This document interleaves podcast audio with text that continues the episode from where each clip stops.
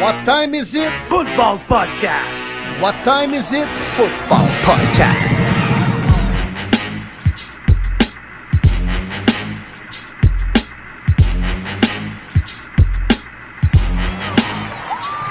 Le podcast Premier et les buts est de retour pour une troisième saison. En offensive, David Monsieur Lion Bleu Gilbert, le prof de maths aussi à l'aise avec les chiffres qu'avec les lapsus dans les noms. En défensive, Martin Marty Bronco Saint-Jean, le courtier immobilier aussi actif que Sean Payton avec les agents libres. Et sur la ligne de mêlée, William Willie Browns Boivin, le journaliste aussi réputé que l'histoire des Bruns Cleveland. Êtes-vous prêt en situation de premier et les buts? OK, yes. Bien le bonjour, bien le bonsoir, peu importe quand vous nous écoutez et bienvenue à cette nouvelle émission de Premier Début. Encore une fois, on a du euh, stock bien intéressant à vous présenter cette semaine. Le tout accompagné de Marty et Dave. Comment ça va, les boys? Mais quel début de saison NFL bizarre, les boys. Des équipes qu'on s'attendait Veux-tu pas à parle? 0-2. D'autres à 2-0, mon Will. Regarde, moi aussi, on va pouvoir en parler tantôt. C'est bizarre. Puis c'est ce qu'on aime de la NFL. Encore une fois, la parité est présente. C'est spectaculaire. Ouais. Moi, moi, je vais vous le dire, les boys, je, je suis triste. Je suis vraiment triste. Puis ça, ça date de lundi. Euh, J'ai toujours pas passé par-dessus. La game Steelers-Browns, c'est passé quelque chose. Là, ça m'a chamboulé. Puis là, il y en a qui vont dire Ah, il va parler de la blessure à Nick Chubb. Non, non, non, non. C'est la foule des, des Steelers qui, en plein milieu du match, les boys, je vous fais écouter ça. Ils ont commencé à crier ça.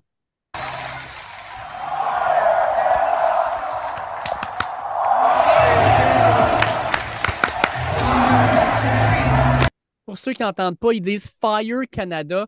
Mais, mais on leur a fait quoi, nous, le Canada, aux Steelers de Pittsburgh? C'est- C'est-tu la fumée des feux de forêt? C'est- quoi? C'est-tu le, divorce de Justin Trudeau avec Sophie qui les ébranle tant que ça? Je suis pas capable de m'en remettre, les boys. Ah, ben, Wow. puis, puis pourtant, en plus, c'est des Canadiens qui mènent genre les Penguins de Pittsburgh depuis tant d'années. Ah, Qu'est-ce écoute, moi, ça, nous autres, là, les gens de Pittsburgh? j'en- reviens pas, j'en reviens pas. Mais pour être honnête, tu sais, on s'entend, ils ont commencé à crier ça parce qu'ils voulaient que le coordonnateur offensif, Matt Canada, soit mis à la porte, rien de moins. Euh, mais non, non, Je euh, voulais commencer sur une petite note d'humour. euh, bon, en tout cas, mes élèves diront que mon humour est toujours douteux. Mais non, on euh, sincèrement, humour, Dave. Ben, venant d'un fan des Lions Bleus, on met pas la barre bien haute, anyway, là. Fait que c'est correct, Dave. non, hey, c'est gentil. non, Merci non, de j'aimais ça. Écoute, on savait même boys. pas trop ce que tu t'en allais avec ça. Mais Pas en tout. très bon. Puis j'entendais rien.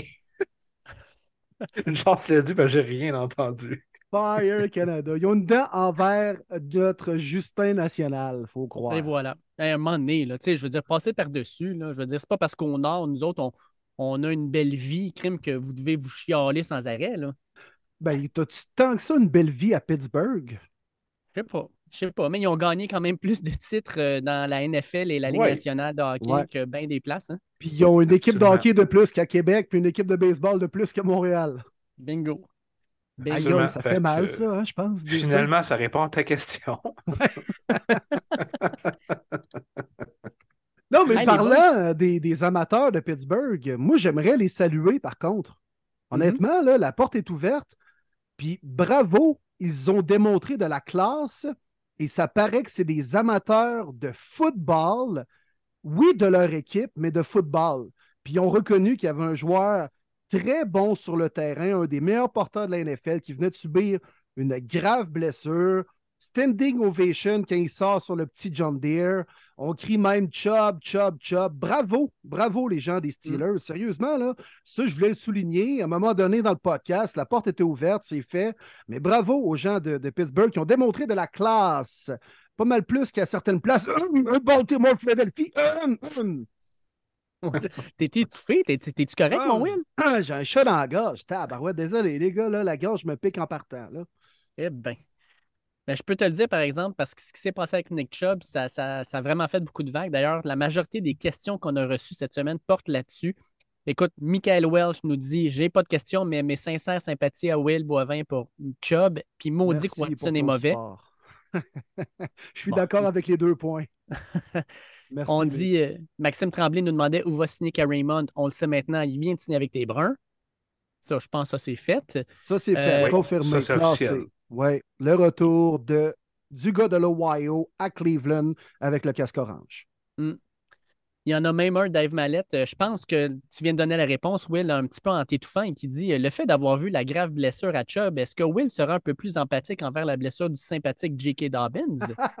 Oh, je l'ai bonne, celle-là. Très bon, Dave, très bon. Je le mérite. C'est correct.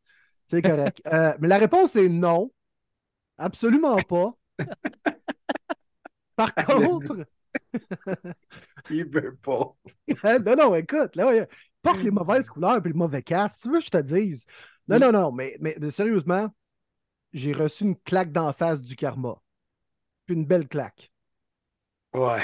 Ah, ouais. C'est ça. Ouais, puis- elle, elle- elle est grosse, la claque. Mais tu sais, c'est sûr que la situation de Dobbins me touche vraiment moins que celle de Nick Chubb. Tu sais, je vais être impartial, puis je vais être, je vais être tout à fait honnête avec vous. Crime, On s'en cache pas, les gars, on est fans de nos équipes respectives. Je pense depuis les débuts de premier début, vous le savez que je suis un, un fan des Browns de Cleveland. Même moi, je me pose la question, mais bon, c'est ça.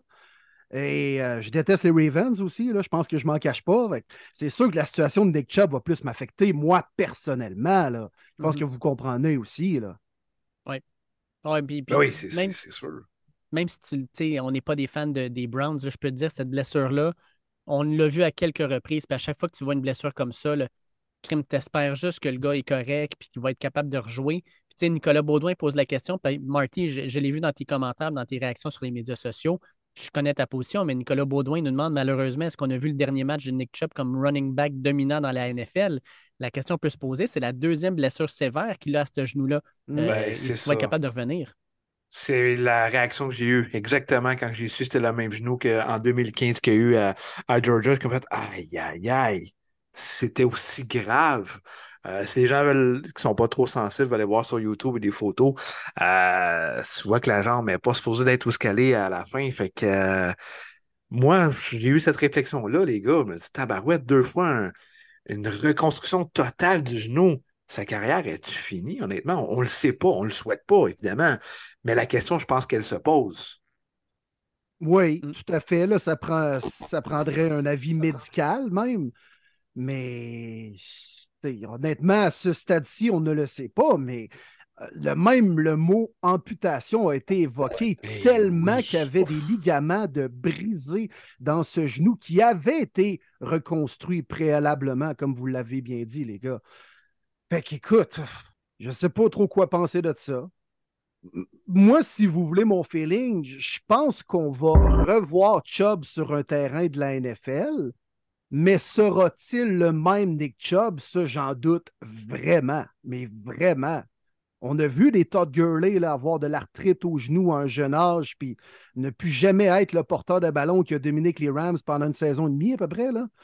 Et puis les exemples sont nombreux là, au niveau des porteurs de ballon. Que, écoute, Nick Chubb avait comme l'air un peu un Iron Man. C'est un peu le, l'aura qui, qui, qui le propage. Puis c'est sûr que du côté des Browns, on a vu les joueurs qui étaient complètement shakés.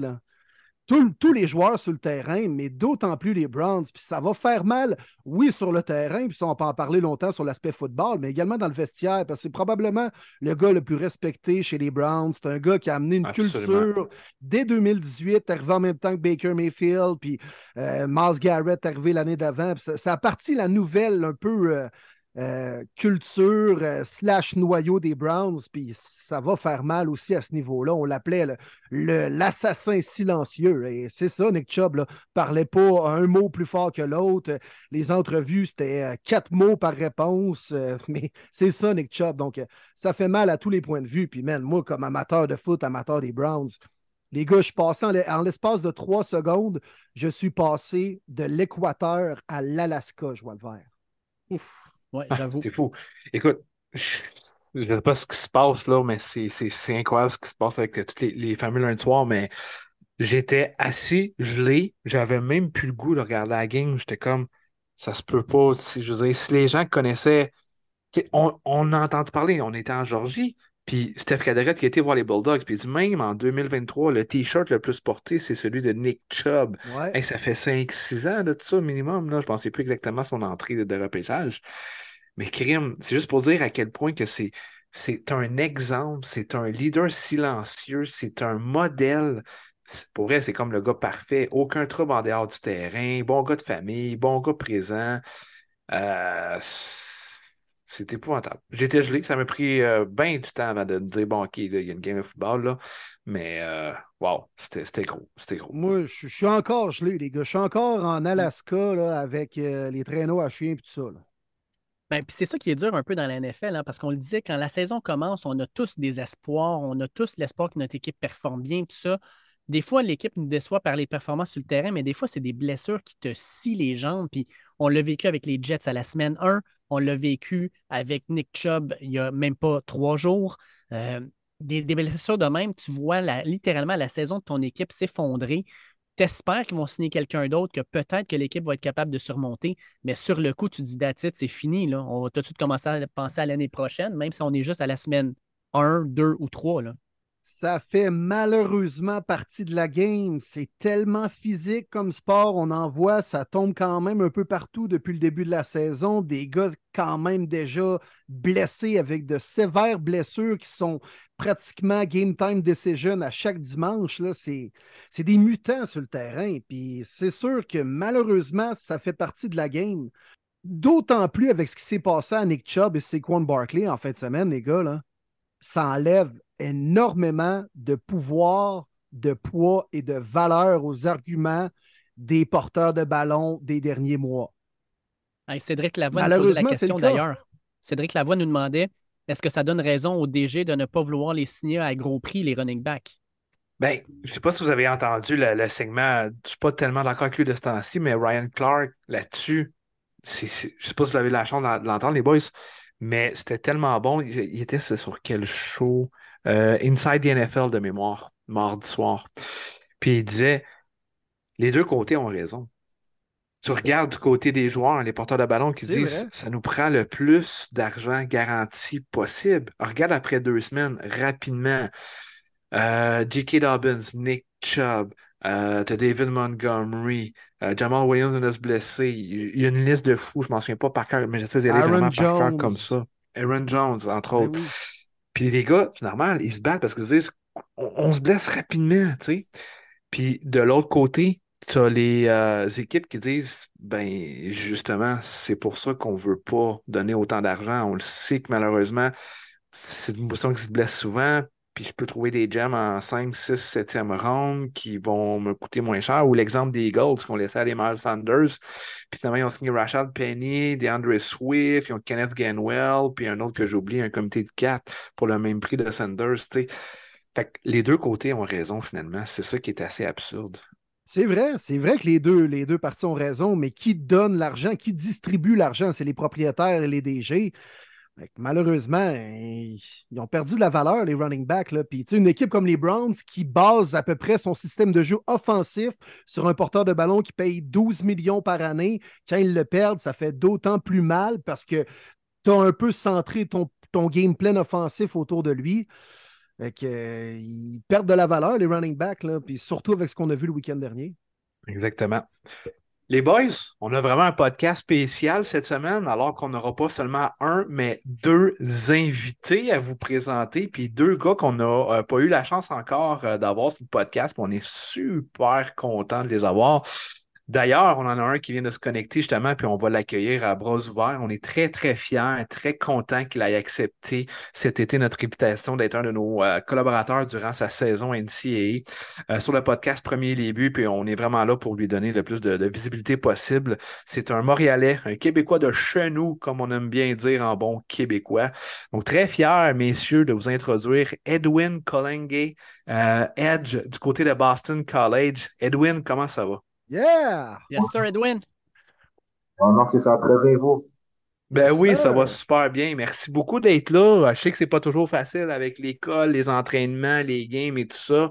Euh, je trouve ça super cool de, la- de ta part, Edwin. Puis on va vraiment tout faire là, pour avoir euh, beaucoup de plaisir avec toi. Ouais, c'est sûr. Edwin, on a juste un petit peu de difficulté à t'entendre, malheureusement. Je sais pas si c'est quelque chose que tu peux faire de ton bord. On t'entend pas bien. Ah ouais, c'était sur mes, mes écouteurs, désolé. Ah, Ah, ok, là, on ok, t'entend super. Bien. Ok, il y a vraiment une grosse, grosse différence. Edwin, on est super content de t'avoir sur le podcast. Puis écoute, tu as un parcours vraiment particulier. Pars du Québec, tu t'en vas à Clearwater Academy, qui est l'une des meilleures prep schools américaines en Floride, euh, pour ensuite te ramasser à Boston College pour jouer ton football universitaire. Euh, Est-ce que tu peux nous expliquer un peu ton parcours, comment tu t'es retrouvé là? Parce que c'est quand même assez incroyable. là. Ouais, donc, d'enfant, j'ai commencé à jouer au football quand j'avais 10 ans, euh, dans une équipe civile pour les Ticats de Verdun. J'ai fait mes deux années là-bas, euh, quand j'étais en cinquième année, puis sixième année. Et puis après ça, euh, quand c'était temps d'aller au secondaire, pour me trouver une école secondaire, j'ai décidé de jouer pour les Aigles d'Or de Dabevio. J'ai fait mes cinq, mes cinq années là-bas. Et puis c'est vraiment là où comme, j'ai vraiment euh, acquis tous mes, mes skills dans le fond de joueur de football. Comme euh, les coachs là-bas m'ont vraiment bien développé, m'ont vraiment bien appris euh, les bases du football. Et puis quand j'étais à Dabevio, euh, j'avais fait un camp aux États-Unis. Puis ça m'a vra- vraiment ouvert les yeux, comme dans que comme je pouvais jouer et je pouvais me comparer aux Américains parce que j'avais quand même bien fait. Et puis en plus, pour rajouter à ça, j'ai fait Team Québec et Team Canada. Donc ça m'a ça m'avait vraiment encore plus ouvert les yeux. Et comme j'avais j'avais vraiment ce désir-là d'aller aux States, juste comme me, comparer aux autres gars là-bas, aux autres joueurs, puis voir comment j'allais faire. Parce que les States, c'était toujours mon rêve depuis que j'ai commencé à jouer au football. Donc, ouais. Et puis, euh, le camp que j'avais aux États-Unis, ça m'avait vraiment ouvert les yeux, euh, aussi plein de portes. Puis c'est là que, comme ça m'a donné l'opportunité d'aller à Clearwater. Et puis, quand j'étais à Clearwater, j'ai eu beaucoup d'offres euh, après ma saison. Et puis, j'ai décidé d'aller à Boston College. Donc, ouais. OK, OK, intéressant. Écoute, à Dalbevio, c'est un gros programme, pareil, maintenant au Québec. Avez-vous euh, gagné le bol d'or à l'époque quand tu étais là? Ouais, je- on a gagné un bol d'or quand j'étais cadet. Et on a gagné deux bol d'or quand j'étais juvénile. Donc, trois. Ah, J'ai trois. ouais. Trois en trois, tabarouette. Toi, tu ne l'as Ouais. pas brûlé comme ils ont fait en Beauce avec les Condors, au moins, là. Non, non, non. Écoute, mais est-ce que même à l'époque, tu avais déjà l'intention d'aller aux États-Unis? Puis de, de faire ta niche là-bas? Puis est-ce que tu t'es dit, dans le fond, que tu avais peut-être une meilleure po- opportunité de pouvoir gravir les échelons en allant aux États-Unis puis en, en étant déjà dans la structure qui mène vers la NCAA? Ça a-tu été un peu ça, ton, ton raisonnement puis ta motivation même de transférer aux États-Unis? Ouais, c'est ça. Parce que, comme vraiment, mon désir d'aller aux États-Unis, c'est comme pour que pour de vrai, ça a commencé à partir du secondaire 4. Genre, comme j'ai dit, euh, après le camp que j'avais fait aux États-Unis, puis euh, Team Québec, Team Canada, comme c'est vraiment là que comme, je me suis dit, OK, j'ai vraiment le talent, j'ai- comme j'ai vraiment comme la chance d'aller. Parce que je pense que je peux vraiment me rendre loin et compétitionner avec les Américains aussi. Donc, j'ai juste voulu aussi, comme, aussi, pour se rendre NCAA, comme, je trouvais que c'était plus simple d'aller déjà comme dans la structure américaine déjà que passer par euh, le cégep et tout. Puis ça, c'était c'était pour moi. Mais les deux parcours sont très bons. Euh, Il y a plusieurs joueurs qui sont partis par le cégep, qui sont aussi dans la NCI. Les deux parcours sont bons, mais pour moi, j'ai préféré d'aller euh, m'établir directement au high school américain. Ouais. Écoute, Edwin, euh, tu joues à Boston College présentement. L'an dernier, tu as joué les trois derniers matchs de la saison. Fait que ça t'a permis de garder ton red shirt. Fait que tu as joué, dans le fond, cette année, là, c'est comme ta première vraie année, si on veut. L'an Ouais. dernier, je pense que tu as ouvert bien des yeux à la dernière partie contre Syracuse, alors que tu fais un sac, puis en plus que tu blottes un botté. Euh, Mhm. Pour toi, ça- ce match-là, est-ce que ça, ça a ouvert des portes? Est-ce que ça, pour toi aussi, ça t'a montré comme crime? Je suis capable de faire la job à NCAA aussi, même contre des bons programmes? Ouais, ouais. euh, ça m'a vraiment aidé. Aussi, à partir de ce match-là, euh, c'est vraiment ça qui m'a aidé à obtenir la confiance de mes coachs, de mes entraîneurs. Et puis, ça m'a ouvert plein de portes pour euh, la saison maintenant. Donc, dans le fond, j'ai quand même un poste ré- régulier cette année. Donc, juste, ça m'aide vraiment, comme ça m'a vraiment aidé. Et puis, aussi, genre, au niveau personnel, surtout au niveau de confiance, comme euh, euh, l'estime de soi, ça m'a vraiment aidé. Puis, comme vous l'avez dit, comme quand j'ai joué ce match-là, ça m'a vraiment ouvert les yeux pour me dire que, comme, ouais, comme je peux jouer aussi NCAA, et je peux non seulement jouer, mais aussi dominer la NCAA. Donc, ouais. OK. Et euh, comment ça a été pour toi le camp d'entraînement cet été à Boston College? Tu veux nous partager un petit peu ton expérience que tu as eue? Ah, c'était dur, c'était dur, c'était long. Ouais, c'était pas facile. Vraiment, euh, quand l'entraînement, c'est vraiment pratique à tous les jours. On a juste, on a juste un jour de break sur sept jours. Comme c'est vraiment pas facile. Euh, mais ça s'est bien passé personnellement. Euh, j'ai vraiment été à la hauteur de mes attentes. Ça s'est vraiment bien passé. Mais c'était vraiment dur. C'était pas, c'était c'était pas facile. Beaucoup de compétition aussi. Ben ouais. Mais c'est bon pour toi, dans le fond, tu sais. Je pense que c'est ça que tu veux aussi, avoir de la grosse compétition pour te dire, let's go, ça me dépasse, puis ça donne mon 110% à moi-même de me prouver que je mérite d'être ici. Ouais, c'est ça, exactement. Edwin, là, euh, on va se le dire, là, vous venez d'avoir un match complètement fou la fin de semaine dernière contre Florida State. Un match où euh, je pense qu'à la demi ou à- au retour de la demi, le, match, euh, plusieurs personnes pensaient que c'était terminé. Vous faites un retour euh, absolument fou. Vous manquez la victoire par deux points seulement, mais le fait d'être capable de tenir Florida State, qui est classée troisième meilleure équipe aux États-Unis, ça a fait quoi dans le vestiaire? Est-ce que tout le monde avait la tête basse à la fin ou au contraire, vous avez dit, crime, on les a tenus jusqu'à la fin, on a une équipe qui peut gagner? Ouais, euh, on n'avait pas vraiment la tête basse. Comme cette victoire était vraiment, comme, ça nous a vraiment remis en confiance et ouvert les yeux que comme, on a presque battu l'équipe numéro 3 au pays. Donc, ça a vraiment comme ouvert les yeux. Et puis aussi, comme, ça nous a aidé à, nous remettre en confiance parce que on revenait de match euh, décevant contre NAU, le premier match, on l'a perdu en prolongation. Et aussi, euh, le deuxième match contre euh, Holy Cross, un match qu'on devait gagner par beaucoup, mais ça s'est terminé par trois, on a gagné par trois. Et puis, euh, quand on a joué contre FSU, tout le monde pensait qu'on allait perdre. On était 26 points en dedans, puis on les a euh, on a perdu le match par deux.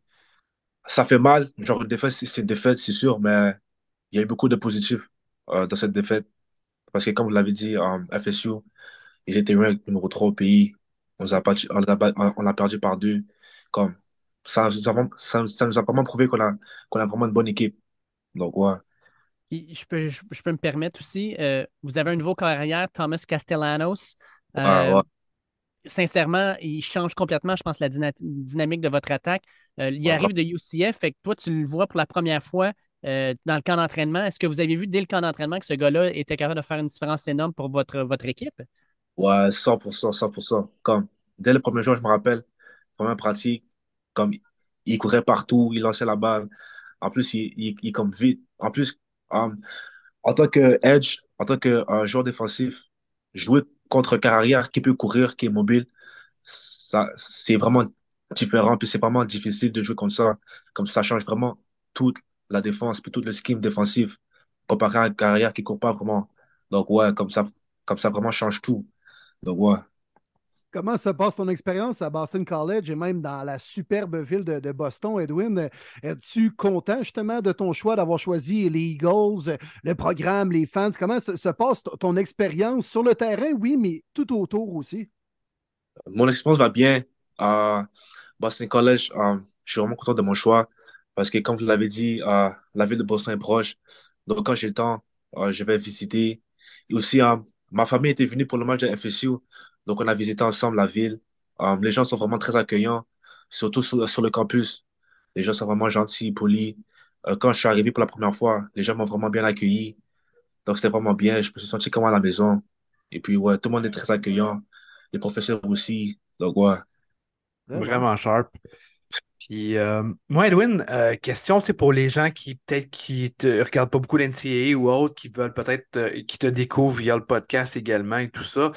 Le, le genre de personne, d'athlète que tu admires, que tu aimes étudier, que tu, aimes bâtir, si tu veux, on a tous des, des joueurs, des role models. Tu sais, moi, quand j'étais petit, c'était John Elway, exemple. Donc, toi, c'est qui que tu regardes dans la NFL qu'on pourrait peut-être te comparer, que tu sais, avoir un petit peu le style, le genre, ou un mix de deux, trois joueurs, peut-être? Euh, j'aurais dit Micah Parsons. Micah Parsons. Ah, nice. Bon modèle. Nice. il mange, Micah, il mange. Vraiment, je pense qu'il va gagner euh, Defensive Player of the Year. Parce que qu'est-ce qu'il fait? pour- c'est fou. C'est fou, ouais. Euh, Puis, ton équipe préférée dans la NFL? Ah, les Panthers, ça va pas trop bien là. Oh! mais ouais. Oh, Pourquoi à les Panthers? Brent Burns ou euh, Non, parce que euh, quand j'étais petit, j'étais un fan Burns. et Luke Kuechly, Brian Burns. Brian Burns? Vas-y, Edwin, excuse. Excuse. Ouais, parce que quand j'étais petit, j'étais un fan de Cam Newton et Luke Kuechly. Et Ah, puis. Nice. ouais, Je me suis dit peut-être Julius Peppers, mais c'est un peu plus vieux, ça. Ouais. Hey, parle-moi du, euh, du camp que tu as fait euh, au Québec cet été, Edwin. Euh, Je sais, avec quelques de tes collègues de la NCAA, puis vous- êtes quand même plusieurs Québécois évolués aux États-Unis dans le Ouais. college football. Puis il y a, il y peu de gens, même de la communauté football, qui sont au courant de ça. Ils en entendent parler peut-être de deux, trois, mais il y en a plusieurs. Mais vous avez fait un camp euh, dans ton coin de- de- du Grand Montréal. Tu me diras où exactement. Comment ça s'est passé, l'organisation de ce camp, puis euh, interagir avec les jeunes et leur montrer euh, la passion du foot? Donc, euh, le camp s'est fait dans le terrain secondaire de l'école d'Abbeville, parce que j'ai joué au football au Ok. secondaire. Ouais, euh, donc, euh, notre but à nous, c'était juste vraiment de redonner aux jeunes, parce que il y a beaucoup de jeunes qui nous textent sur les réseaux sociaux, comme par exemple, comme pour avoir des entraînements privés ou, ou quoi que ce soit. Donc, euh, je me suis dit, moi, avec Kenzie, Mick, et puis tous les autres joueurs qui, qui, qui étaient là, juste comme d'organiser un camp pour euh, les jeunes, pour les aider, puis pour les faire profiter, et puis juste pour comme, juste vraiment euh, redonner, comme c'était vraiment juste ça le but, redonner. Parce que moi aussi, quand j'étais petit, je rêvais que les joueurs de, de NCA puissent comme venir, puis juste redonner à nous les jeunes. Donc, je, je rêvais de, je rêvais de ça. Donc, je voulais juste faire ça aussi pour les jeunes. Donc, ouais. Très bon, bravo, man. Ouais, bravo. Très Génial. Communication. Ouais. Merci beaucoup. Et euh, cette année, comme, c'était pas, comme, ça s'est fait un peu dernière minute, comme, l'organisation n'était pas comme je, je, je, je le souhaitais, mais l'année prochaine, c'est sûr que, que je vais faire ça comme plus gros. On va, on va faire ça plus gros. Et puis, il y aura comme plus de prix, comme des meilleurs prix, comme des bourses et tout ça, comme juste vraiment pour les jeunes. Donc, ouais. Comme c'est vraiment quelque Non, chose. c'est vraiment cool, ça, Edwin. Puis tu nous en glisseras un mot parce que Ben, écoute, on pourrait début, euh, assister. On, ben oui, en premier début, on pourrait être là. On pourrait être là pour t'aider, pour t'épauler, si tu veux, à, à faire quoi que ce soit pour euh, euh, organiser tout ça. euh, parler, euh, promouvoir le camp, inviter les gens à s'inscrire, les jeunes footballeurs. Ben oui, écoute, euh, premier début est tout à fait ouvert à pouvoir collaborer, t'aider de quelconque façon. Ouais, parfait. Merci beaucoup. Hey, là, Edwin, ta saison, dans le fond, là, là, est vraiment lancée. Vous avez euh, quelques bons matchs qui s'en viennent. Euh, comment tu vois la, la- saison se dérouler pour toi? Est-ce que tu es en bonne forme, pas de petites blessures? Tu sens-tu vraiment que tu es au top de ta forme? Com- comment tu te sens présentement? Ouais, euh, moi personnellement, je, suis en forme, euh, tout va bien. C'est sûr qu'au niveau, euh, comment, euh, statistique, je suis pas sa- satisfait vraiment, mais je peux pas, mais je, je peux pas comme, comment dire ça, je peux pas chase des, des stats comme si je fais ma job, les stats vont arriver, Mhm. mais ça, ça va bien, comme je, je, je suis toujours confiant. Euh, on a des bons matchs euh, dans les jours qui, qui s'en viennent, dans les semaines qui s'en viennent, donc on n'est pas stressé ou quoi que ce soit. Et puis surtout après le match de la semaine passée contre Florida State, je pense vraiment que euh, tout, va bien se passer. Puis il n'y a pas une équipe que, comme, qu'on craint, qu'on a peur de jouer. Donc, C'est une belle approche, je pense. Là. Je veux dire, en plus, tu es redshirt freshman, mais quand même, tu, tu- tu joues, fait que je pense que c'est vraiment génial. Puis écoute, Edwin, euh, nous autres, on a quelqu'un d'autre qui rentrait sur le podcast. Je ne sais pas si tu étais au courant. Euh, il est en train de se connecter présentement. Puis de ce que j'ai compris, c'est c'est un ancien coéquipier quand tu étais à Clearwater. Puis c'est un gars avec qui tu t'entraînes ben, quand tu es un petit peu en le fond pendant l'été. Euh, fait Ah ouais. que sur le podcast vient d'entrer un certain Tristan Marois. Salut Tristan. Oh, merci de m'avoir. Yes, hey, merci ben, à toi merci d'être à là. toi d'être là. C'est vraiment sharp. Euh, je t'ai vu jouer, man. Euh, tu prends des bons snaps, let's go. Ouais. Euh, let's go. Congrats. Merci. Hey, avec le, le drapeau du Québec, pour ceux qui étaient avec le. Tu sais, on est audio, là, mais Tristan est arrivé avec le Ouais. drapeau du Québec en arrière. euh, dans, Wow. T'étais dans ton dorm à, à Colorado. euh, represent, j'adore, man. Ah oui, c'est sûr, il faut, faut se rappeler de nos, euh, nos sources. That's it. Parfait. N'oublie pas d'où on vient. C'est bon, ça. Ah, exactement. En plus, une belle décoration pour, euh, pour ta chambre. fait que- Ah ouais, c'est un beau drapeau. Ben oui. tu sais. Une et cinquante au Dollarama en plus. Ça se prend bien. là, tu sais, c'est moins cher qu'un poster. Là. Ah ouais, c'est ça. Edwin, Tristan, vous l'étiez ensemble dans la défensive de Clearwater Academy en Floride. Est-ce que vous êtes arrivés en même temps là-bas? Oui. Euh, ouais, ouais. Puis, tu sais, je pense, Tristan, t'en parlais dans une entrevue, j'ai j'ai lu, là, mais tu sais, t'arrives du Québec, t'arrives à Clearwater, puis là, t'es en Floride où euh, c'est réputé pour être, euh, tu sais, la- la- la- la- la- l'état de la rapidité, dans le fond, aux États-Unis. comment vous êtes adaptés les deux en défensive à cette rapidité-là qu'on voyait de, l'offensive euh, adverse? Tu veux commencer, Edwin? Ouais, donc, dans le fond, euh, pour de vrai, ça va juste prendre de, de, de la pratique, puis euh, beaucoup d'entraînement. Comme, c'est sûr que tu peux pas arriver en Floride, puis ne pas t'entraîner et comme t'attendre d'avoir des bons résultats. Donc, c'est sûr que comme ça a pris plein de pratiques. Euh, même, même en pratique, des fois, comme on faisait des, des erreurs et tout, à cause que comme le speed de la game, c'était vraiment différent. Mais euh, dans le fond, c'est ça que j'aimais, comme les pratiques étaient dures pour que les games soient faciles. Donc, dans le fond, ouais, comme ça, ça nous a vraiment aidé. Donc, ouais. Ouais, ouais. La première fois, j'ai commencé par. euh, euh, first of all, c'est Edwin qui m'a recruté euh, euh, avec le Water. On se connaissait déjà de Team Québec. On a joué ensemble, euh, euh, je pense, en 2018, 2000 autour, autour de cette là 2019 peut-être. Te rappelles-tu de, la- de, de l'année? 2019, je pense. 2019. 2019. Aviez-vous joué contre Juvénile, les gars? Ben, Euh, pardon? aviez-vous joué contre Juvénile ou c'est vraiment à Team Québec que vous êtes connus?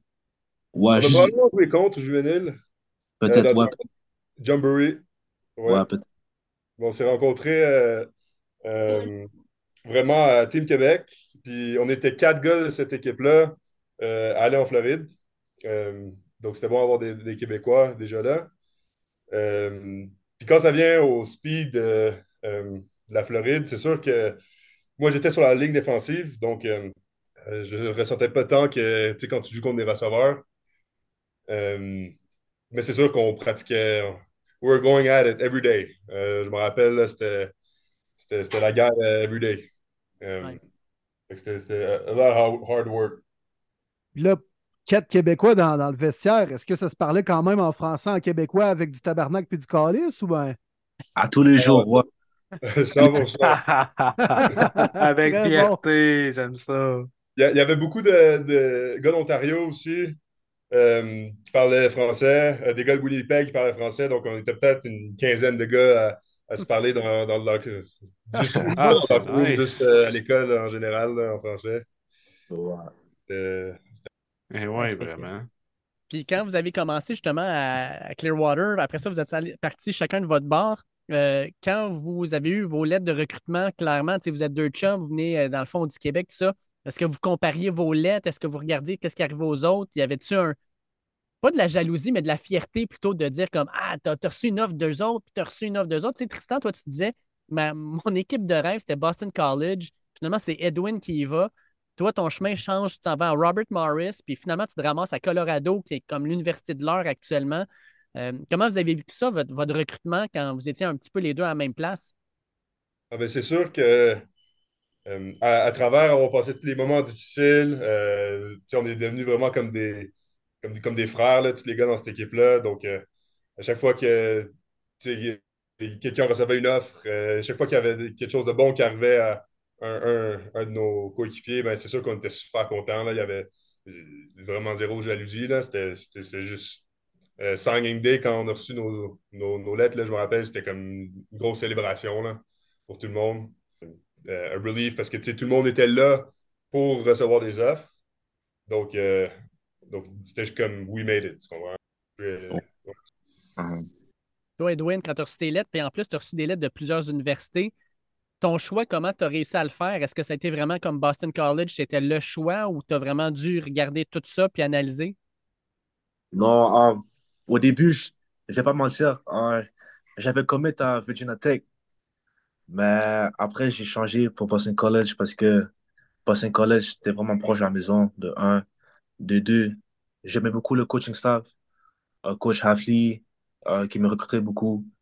Et puis à Boston College aussi, comme, genre, Boston College avait besoin de moi. C'est pas qu'ils me voulaient, mais like, j'avais l'impression qu'ils avaient besoin de moi. Et puis aussi, euh, ils, ils me montraient beaucoup d'intérêt. J'aurais parlé à ma mère, mes parents, puis ils créaient genre une relation au-delà de juste, de, juste de le joueur de football. Mhm. Donc c'est vraiment ça qui a approché pour Boston College. Donc ouais. Hey, je me permets vite, vite, là, je sais que j'en prends pas mal, les boys, mais Edwin, t'as- est-ce que tu as été faire une visite de recrutement à Virginia Tech? Ah ouais. Est-ce que tu as vécu le Enter Sandman? Non, non, ah, c'est- parce que le fait, c'était pendant le printemps. Ah, ok, ok. Ouais, ouais, ouais. Mais euh, j'ai joué? J'ai joué à Virginia Tech euh, la saison passée. Comme je- j'ai vécu le Sandman et tout, c'était, c'était fou. Wow. Ça a l'air Ben fou. oui. Même C'est l'entrée visiteuse, ça doit être quoi? Ouais, c'était fou, c'était fou, c'était fou. Comme ce match-là, j'avais même pas joué, mais je tremblais parce que c'était, c'était juste fou. man. Mm. Wow. C'est-tu l'ambiance la plus folle que tu as vécue? Non, je pense euh, Florida State, c'est l'ambiance la plus folle que j'ai vécue. Avec le tomahawk puis tout, là. Ouais, ouais, ouais. C'est Ouais. différent. Hey, les gars, puisque Tristan et Edwin, vous êtes là, j'aimerais ça euh, vous entendre. euh, tu sais, des jeunes Québécois qui terminent leur parcours juvénile, euh, font Team Québec comme vous autres, puis qui, qui explorent l'option d'aller aux États-Unis, puis d'aller dans un prep school, par la suite NCAA.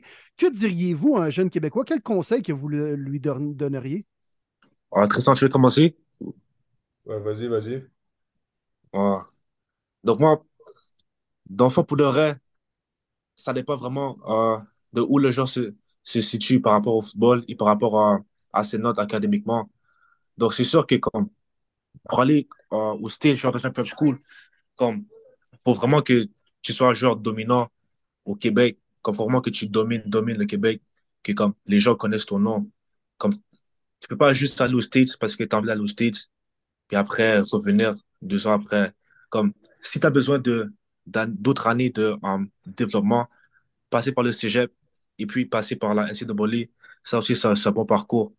Mais comme moi, je dirais personnellement pour les joueurs qui veulent vraiment passer du secondaire directement du secondaire au prep school aux États-Unis, puis après NCA, de vraiment comme, qui sont vraiment des joueurs dominants, dominants, qui sont comme reconnus partout au Québec.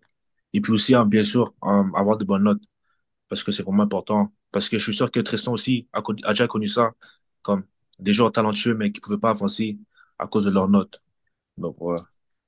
Ouais, 100%. Euh, mon conseil pour les euh, jeunes du euh, Québec qui, veulent- qui sont intéressés à aller aux États-Unis, euh, premièrement, euh, comme Edwin a dit, c'est, tu veux pas aller aux, va pas aux États-Unis juste pour aller aux États-Unis. Euh, je dirais, surtout si tu veux aller dans des gros programmes, euh, c'est, c'est le fun, la, la gloire que ça apporte, euh, euh, le gros stage que tu es, dessus, là. Sauf que euh, ils en demandent beaucoup de toi. Ils en demandent beaucoup de, ton effort quand tu joues. Sais, le standard, là, ce qui, ce qui demande de toi, c'est vraiment un effort animal. C'est c'est- c'est vraiment, là, you gotta play like a hungry animal. Euh, faut que tu cours à la balle, faut que tu, faut que tu frappes chaque jour. Là. Puis tu peux pas prendre de day off, faut que tu le fasses quand, quand when it hurts, when, when you're exhausted. Il n'y a pas de day off. Euh, donc, je dirais, il faut vraiment que tu sois que tu sois un gars qui, rêve de ça. Donc, si tu rêves de ça, tu vas avoir la motivation de, de, passer à travers. Puis- ou si, si tu es un gars qui vient d'un tough background, tu vas avoir aussi la, motivation de faire ça. Mais sinon, je dirais si, euh, si n'as pas un de ces deux éléments-là, là, donc tu n'es pas un gros rêveur ou un gars qui vient d'un tough background, euh, je dirais que Power 5 football, c'est peut-être pas pour toi. Euh, mais c'est toujours des belles expériences. Donc, si tu veux juste aller dans un prep school, euh, ben, vas-y, si tu veux prendre ta chance, vas-y. Mais, mais je te dis, c'est ça qu'il faut que tu attendes quand tu, t'en vas jouer euh, Power 5. là. Très bon, très intéressant, les gars. Ça- Vraiment. ça- va pas juste là, juste pour flasher. Vas-y pour les bonnes raisons. Moi, c'est ce que je retiens. Très, très, très intéressant, les gars. C'est ça. Parce que c'est vraiment, t'as pas vraiment tout ton temps, toute ton énergie, puis tu vas faire du foot à tous les jours. Parce que aux States, comme le football, c'est vraiment une business, comme une grosse business. Donc, comme les coachs peuvent perdre leur job s'ils gagnent pas. Donc, ça, genre, ils demandent vraiment tout ton temps. Donc, ouais. Euh, Très bien expliqué, les gars. Hey Edwin, on, on va te remercier pour ton temps. Super cool pour ta première présence sur le podcast. C'est sûr, certain qu'on va te revoir euh, au courant Yes. de la saison. On va se garder en contact, mais Mm. un gros merci d'avoir été là aujourd'hui. On va terminer, nous autres, notre conversation avec Tristan pour la dernière partie du show. Fait que euh, bonne continuité, Edwin. On continue à te suivre. Euh, on invite les gens aussi à te suivre sur les différentes plateformes. Je sais qu'on est sur Twitter, qu'on se suit mutuellement. Donc, j'invite vraiment les gens à te suivre sur ta belle et jeune carrière du côté de Boston College. Puis un gros merci encore une fois. Parfait. Mar- Merci beaucoup à vous. Passez une bonne journée. Hey, merci, Hey, Edwin, euh, Edwin. Edwin, Bonne bonne chance ce week-end. Ouais, bonne chance. On se voit cet, euh, cet été. ouais. Merci toi aussi, Tristan. Bonne chance contre euh, Oregon. Ouais, Oregon. Yeah. Oregon. Une grosse game.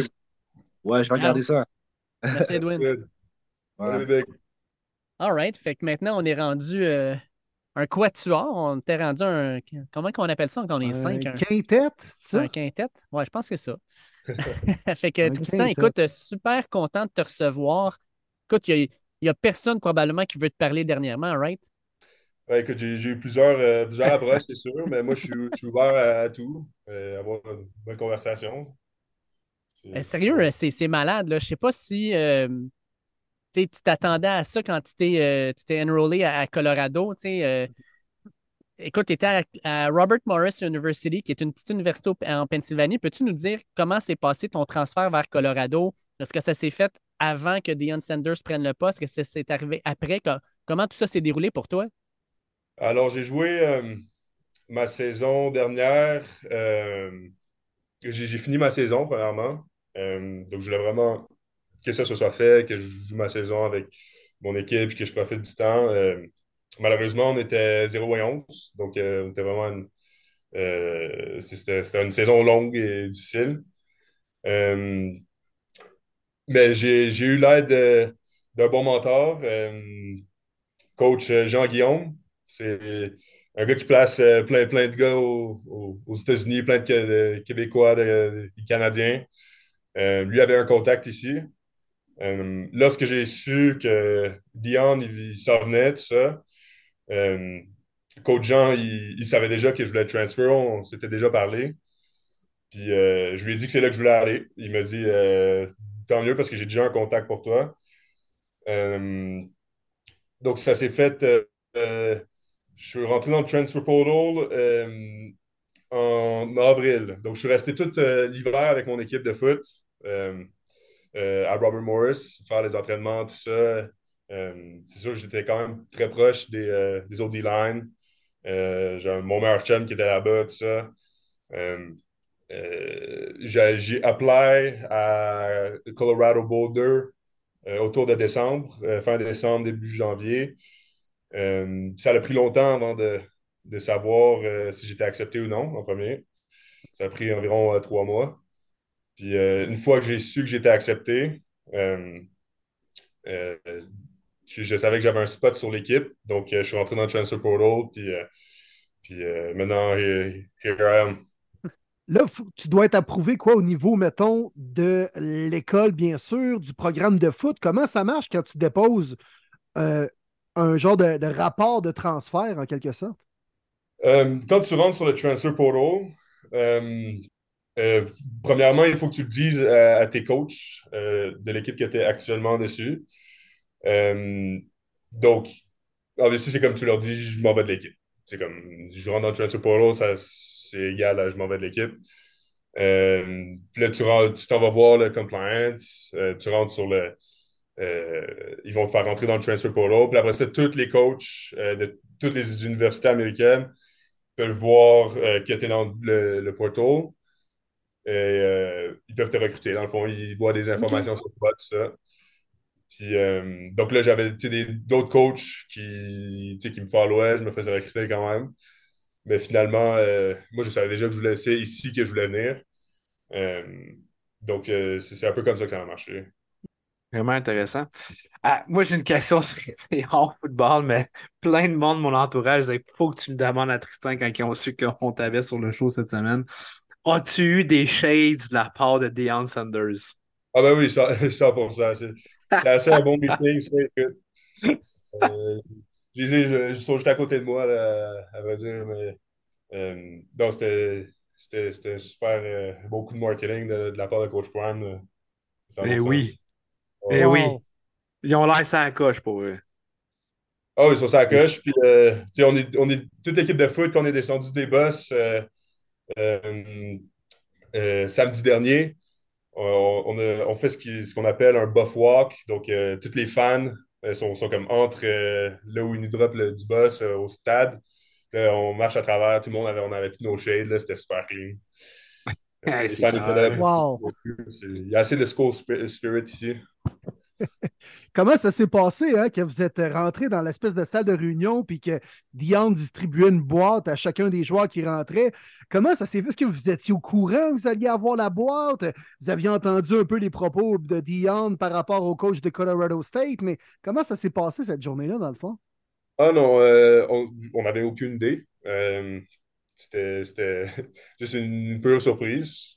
Euh, on, avait entendu déjà ce que le coach avait parlé, ce qu'il avait dit à propos de Coach Prime, mais euh, c'était vraiment juste euh, Coach Prime, c'est comme les caméras sont là, c'est juste genre, c'est ça mon statement. là, tu comprends? OK, OK, intéressant. Euh, comment tu vis le buzz actuellement? Comment vous vivez le buzz de l'intérieur? C'est, premièrement, est-ce que vous attendiez d'avoir autant d'attention? Je- J'en ai parlé à, à plusieurs de mes teammates. C'est sûr qu'aucun de nous pensait qu'on a tant gros que ça. Personnellement, là, je savais que comme c'était euh, un nouveau programme, c'était comme hit or miss, tu comprends? Mais euh, ben, hit or miss, c'était comme win big or, you know, on ne sait pas trop ce qui va arriver, mais c'est comme ce qui se passe actuellement dans ce programme-ci, c'est euh, assez spécial, je te dirais. C'est définitivement l'opportunité d'une vie là, de faire partie de ça. Puis non, personne s'en s'en entendait vraiment. C'est sûr qu'on. je pense que tout le monde dans l'équipe est assez humble à, travers ça. Se- Selon moi, j'ai pas, pas, trop de gars qui, euh, qui se gonflent la tête, tout ça. euh. donc moi, c'est ça mon objectif, là, juste euh, rester humble à travers ça. Puis euh, au final, euh, je m'en vais euh, à mes cours euh, comme n'importe quel étudiant. Puis euh, c'est pas. euh, c'est ça, là. Euh, écoute, euh, Tristan, j'avais euh, j'avais une question parce qu'en en début de saison, je pense, tu as déjà du hype, mais vous battez TCU qui sont les finalistes en titre de la NCAA. Vous ensuite allez puis gagnez un match complètement fou à votre deuxième match. Il y a un storm de fil des fans, un genre de, de buzz qui n'a aucun sens. Puis on dirait que là, la semaine passée, c'était comme le, summum, alors que là, tu as, College Game Day qui descend, tu as The Rock, ses sidelines, ou Lil Wayne vous sort du tunnel. Je veux dire, même vous autres, vous devez faire comme qu'est-ce qui se passe? Je veux dire, je viens jouer au foot, mais là, c'est rendu autre chose. Ah ouais, absolument. Absolument. Euh, euh, je dirais, personnellement, là, juste, euh, dans les dernières années, j'ai été sur des équipes de, de, de, foot qui ont pas nécessairement gagnantes. Donc, je dirais que la première game, personnellement, là, TCU, c'était assez révélateur. Là, second love for the game. Super, super moment. Mais je dirais là, que le plus que ça va, le plus que ça devient gros, c'est c'est assez fou à, à faire partie de ça. Là, c'est sûr, là, de toutes les célébrités qui viennent, euh, c'est euh, c'est assez fou. On dirait que c'est quasiment comme euh, la, la promotion de la UFC, là, tu comprends? C'est Ouais. ça que Coach Prime, il fait. là. Il, c'est- il- il est en train de changer le game, là, la- de, de la promotion puis la UFC. Parce que, tu sais, pour, juste pour une, une apparence de Lil Wayne, là, il faudrait que tu payes quoi, un ou deux millions, là, juste pour qu'il soit là. Mais tu sais, Coach Prime, lui, c'est gratuit, là, il amène tout le monde, euh, euh, il connaît tout le monde, il est chum avec tout le monde. euh. Puis eux aussi, ça leur fait autant de publicité que. que, que- Exact.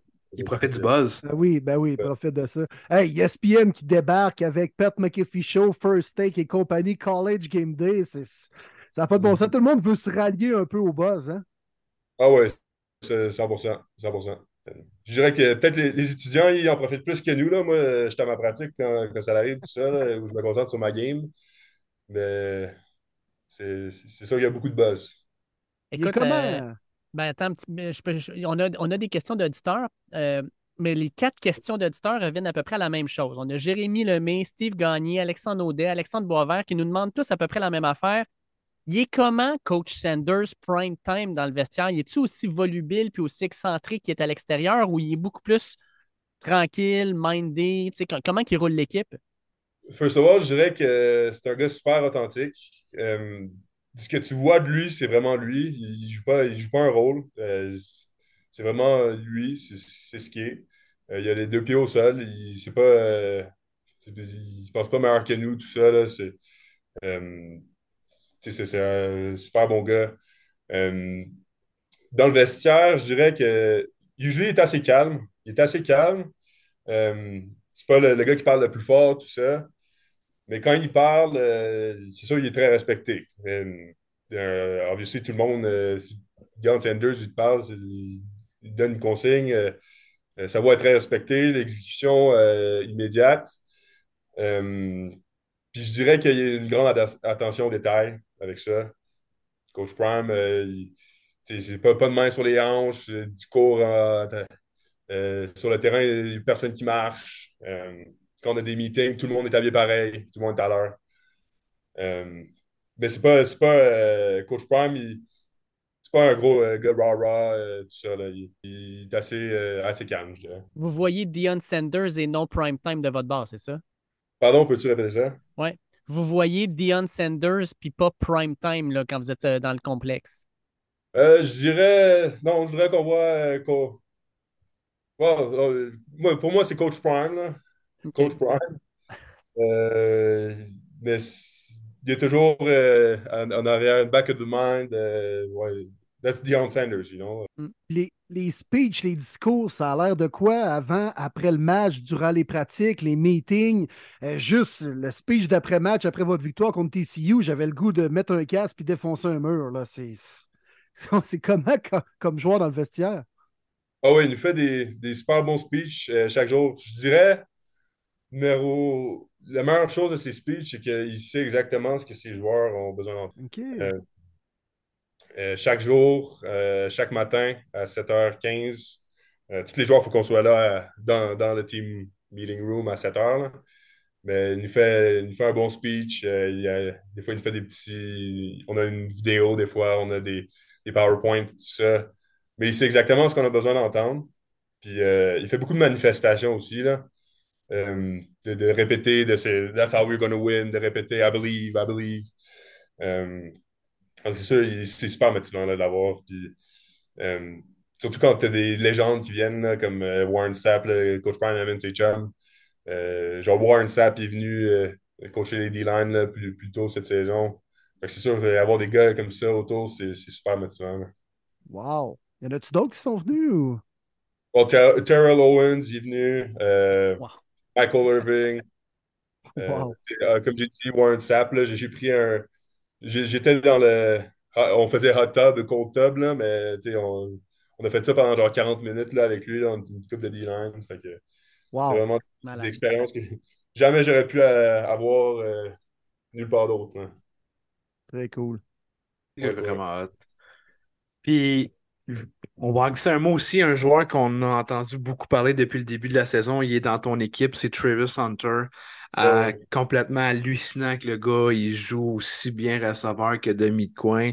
Parle-nous d'un petit peu peut-être pour les gens euh, de sa préparation et tout ça. Comment il fait pour être aussi en top tout le long de la game puis jouer quasiment tout le long sur le terrain? Puis comment il est comme coéquipier aussi, mettons? Ben, je dirais, euh, Travis, c'est un gars super naturel. Euh, Travis, c'est un gars qui est, il, est gifted. Là. Il of all, il a ce gars-là, il a un don quand la balle est dans les airs. Euh, ce gars-là, il a un don pour juste retomber avec la balle dans ses mains. Euh, il saute, il est long, il est agile. Je l'ai vu faire des, jeux en pratique, là, ça n'a même rien à voir avec ce qu'il a fait en game. Déjà, ce qu'il a fait en game, c'est super, super impressionnant, les jeux qu'il a fait. Euh, vous voir faire des, des flips puis quasiment, c'est, super impressionnant, mais je dirais que c'est un gars super naturel. Euh, comme coéquipier, c'est euh, euh, super euh, goofy, mais c'est un gars assez humble et, et comme, comme un peu Coach Prime, assez authentique. C'est un gars, il dominait tellement dans les pratiques, dans le fond, autant comme receveur que comme demi-défensif, que vous, vous, avez pensé qu'il allait être partant comme pour le premier match, les deux positions. Comment ça, ça s'est fait un peu l'évolution lors, du camp que vous avez connu, euh, Tristan? Euh, pendant le camp d'entraînement, euh, Travis a joué beaucoup receveur. On ne voyait pas beaucoup à DB, mais on savait qu'il était dominant des deux bords de la balle. on les a vus, on l'a vu faire des interceptions et des touchdowns sans arrêt. Fait que euh, c'était pas une, une grande surprise euh, quand on l'a vu des, starter des deux bords de la balle, mais c'est sûr que euh, il n'y a personne dans l'équipe qui était prêt à le voir euh, jouer 130 snaps. Euh, 130 snaps, c'est inimaginable. C'est La chaleur qu'il faisait en plus, là. ah, c'est ça, c'est inimaginable. Euh, fait que là, tout, c'est tout le monde, tout le monde dans l'équipe euh, après ça, euh, ultimate, euh, du- direct re- respect. là. Wow. Comment, C'est euh, ces lignes de côté, vous avez euh, vécu un peu euh, le cheap shot hit qu'il a euh, subi. Est-ce que ça, on dirait que ça a rallié l'équipe sérieusement pour revenir dans le match puis que vous ayez cherché la victoire samedi dernier? Oui, oui, 100%. Euh, c'était juste avant la halftime. Donc, c'est sûr que là, quand on est revenu tout au, dans le vestiaire, c'est sûr que les gars ont commencé à parler de ça, tout ça. Euh, puis ça, ça nous a ralliés à 100%. Écoute, Tristan, on parle beaucoup de, de- de Prime, on parle de Travis Hunter, mais je veux parler de toi aussi. Euh, Coach Prime a dit dans une entrevue en fin de semaine que euh, s'il devait améliorer l'équipe, ça serait beaucoup au niveau des joueurs de ligne puis des linebackers. Toi, tu es, linebacker dans l'équipe. Ouais. Toi, tu le vois comment? Est-ce que c'est une opportunité que tu peux prendre? Est-ce que tu vois que tu as des opportunités qui se présentent pour que tu puisses euh, faire ta marque, euh, prendre ta place? Euh, Est-ce que tu te concentres plus, mettons, tu te dis, ben, je vais commencer special team puis je vais monter graduellement. Comment, comment tu vois ton rôle évoluer dans cette équipe-là? Mon rôle en ce moment, c'est 100% euh, special teams. Pour le vrai, j'ai jamais cru que j'allais être un special teams player. J'ai toujours joué sur comme defensive end, rush the quarterback. Vraiment, jamais vraiment joué dans l'espace. Mais je commence à vraiment euh, apprécier puis euh, embrace euh, les special teams. C'est vraiment. Euh, faut savoir, le special teams, c'est 90% d'effort, là, de will and want to. C'est vraiment bar- barbare. C'est comme, c'est juste. les assi- ton assignment, donc ta job à faire, c'est super simple. mais c'est juste comment tu fais ta job. C'est comment, euh, comment vite tu cours comme un animal. Faut, you gotta hit, like, use your hands and face. Euh, donc, ça, c'est 100% mon rôle en ce moment. Euh, mon coach de, Special Teams, là, il, m'aime bien. Il m'utilise un peu comme un, gadget player. Là. Il me met sur kick-off, kick-off return, punt return. Donc, c'est vraiment ça mon rôle dans l'équipe. J'aimerais ça la- l'année prochaine, continuer à faire les special teams, rentrer sur les euh, third down, euh, faire les earlier down, parce que je, je suis quand même un des meilleurs pass rushers dans l'équipe. Euh, mais c'est sûr qu'avant d'être un full-on outside linebacker, là, il va falloir que je prenne du poids. Puis, comme j'ai dit plus tôt, j'ai toujours joué sur le edge, donc avec ma main à terre, tout ça, euh, juste rush le quarterback.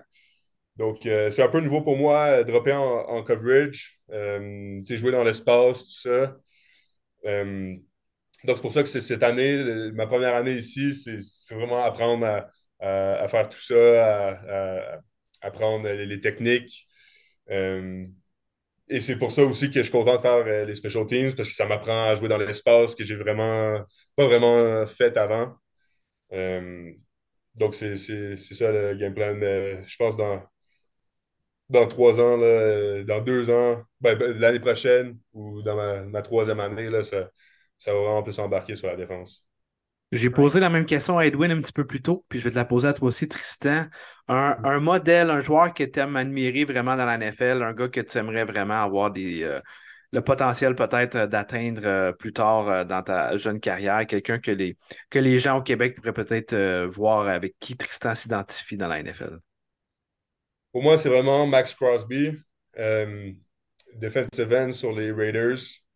Euh, Yes. Max Crosby, c'est un gars qui est arrivé, il a joué à Eastern Michigan. J'ai un, de mes old teammates que je jouais avec. euh, qui est arrivé là super. euh, il n'était pas lourd comme moi. Il a, il a juste grind his way up. Il a, il- il a mangé, il a pris du poids. Puis, euh, c'est un super joueur dans la NFL. là. Il- Ben oui. les, euh, les- mes coachs, ils me comparent beaucoup avec aussi. Ils disent que je joue comme lui sur le pass rush, tout ça. Euh, donc, c'est vraiment un joueur que j'admire. Aussi, TJ Watt, euh, que j'ai- que j'aime beaucoup, puis euh, Brian Burns. Donc, c'est vraiment ces trois joueurs-là. Nice. Solide. Nice, nice. Puis ton équipe favorite NFL pour le fun? À 100% les Eagles, les Go Birds. Euh, Oh, fly, Eagles, ouais. fly. Ouais, ouais, ouais. J'ai commencé à les aimer avec, euh, en jouant à, à Madden euh, comme kid. Euh, avec Michael Vick, tout ça. C'était c'était Nice. Fait que, dans le- gros, gros Eagles fan ici. Très Cool. bon. Très bon. C'est cool à savoir. Fait que tu joues en plus à Robert Morris en Pennsylvanie, l'État des Eagles. Ouais. C'était-tu c'était-tu pas très loin de Philadelphie ou? Ah ouais, pour euh, le Super Bowl, euh, l'année dernière, euh, j'ai décidé de faire la, la ride de char avec, euh, avec un de mes chums qui était aussi un Eagles fan euh, pour aller voir le Super Bowl à Philadelphie. Euh, malheureusement, on a perdu, donc c'était pas euh, une grande célébration. Mais euh, non, j'ai pu euh, visiter la ville puis euh, euh, faire l'expérience un peu de, de Eagles fans là, là-bas.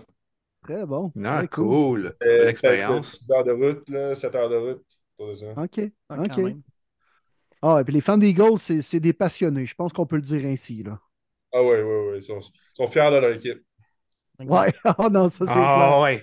Un petit peu intense, mais ils sont, présents. Hey, comment ça passe sinon ta vie au Colorado, Tristan? Euh, Tu sais, Louis, il y a le buzz avec les Buffaloes actuellement, mais sinon, le campus, l'université, euh, ta, ta qualité de vie là-bas, ça se passe comment? Euh, je dirais que chaque jour, ben, pas. I just love it more and more and more. C'est comme. Depuis que je suis arrivé ici, là, c'est. C'est euh, c'est juste ça que ça, l'a- ça l'arrête jamais. Ça l'aide des, des montagnes, euh, euh, à mon université, à la ville, à l'équipe de foot. Just everything has been. Just every- everything's been great. C'est justement une, une belle ville, une belle place où vivre. Tout est, propre.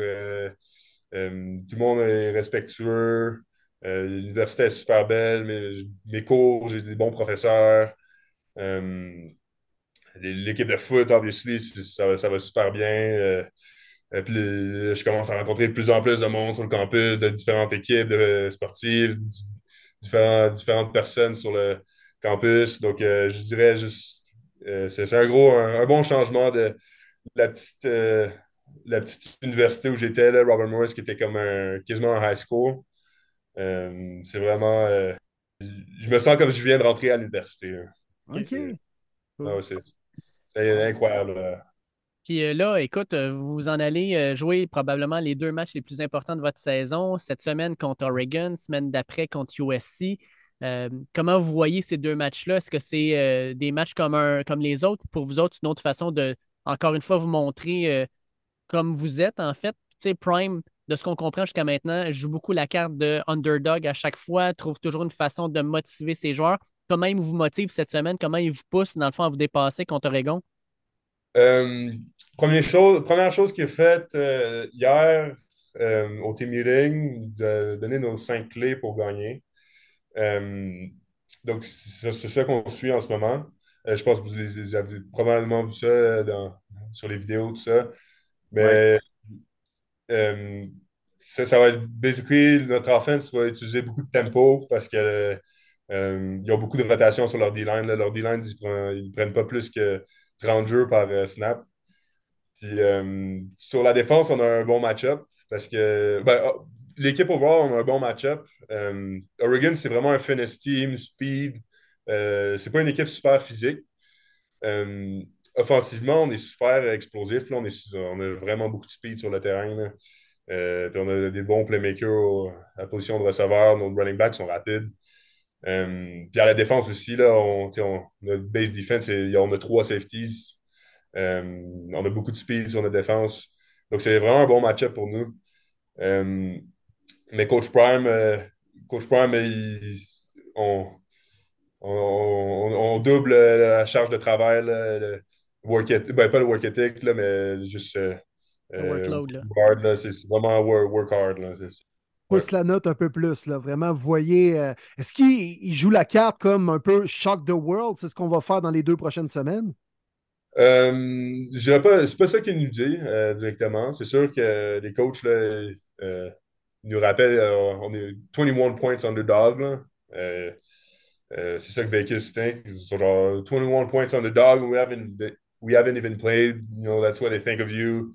Mais je dirais pas que coach Prime directement, il- c'est avec ça qu'il nous- nous est arrivé. Là. OK, OK.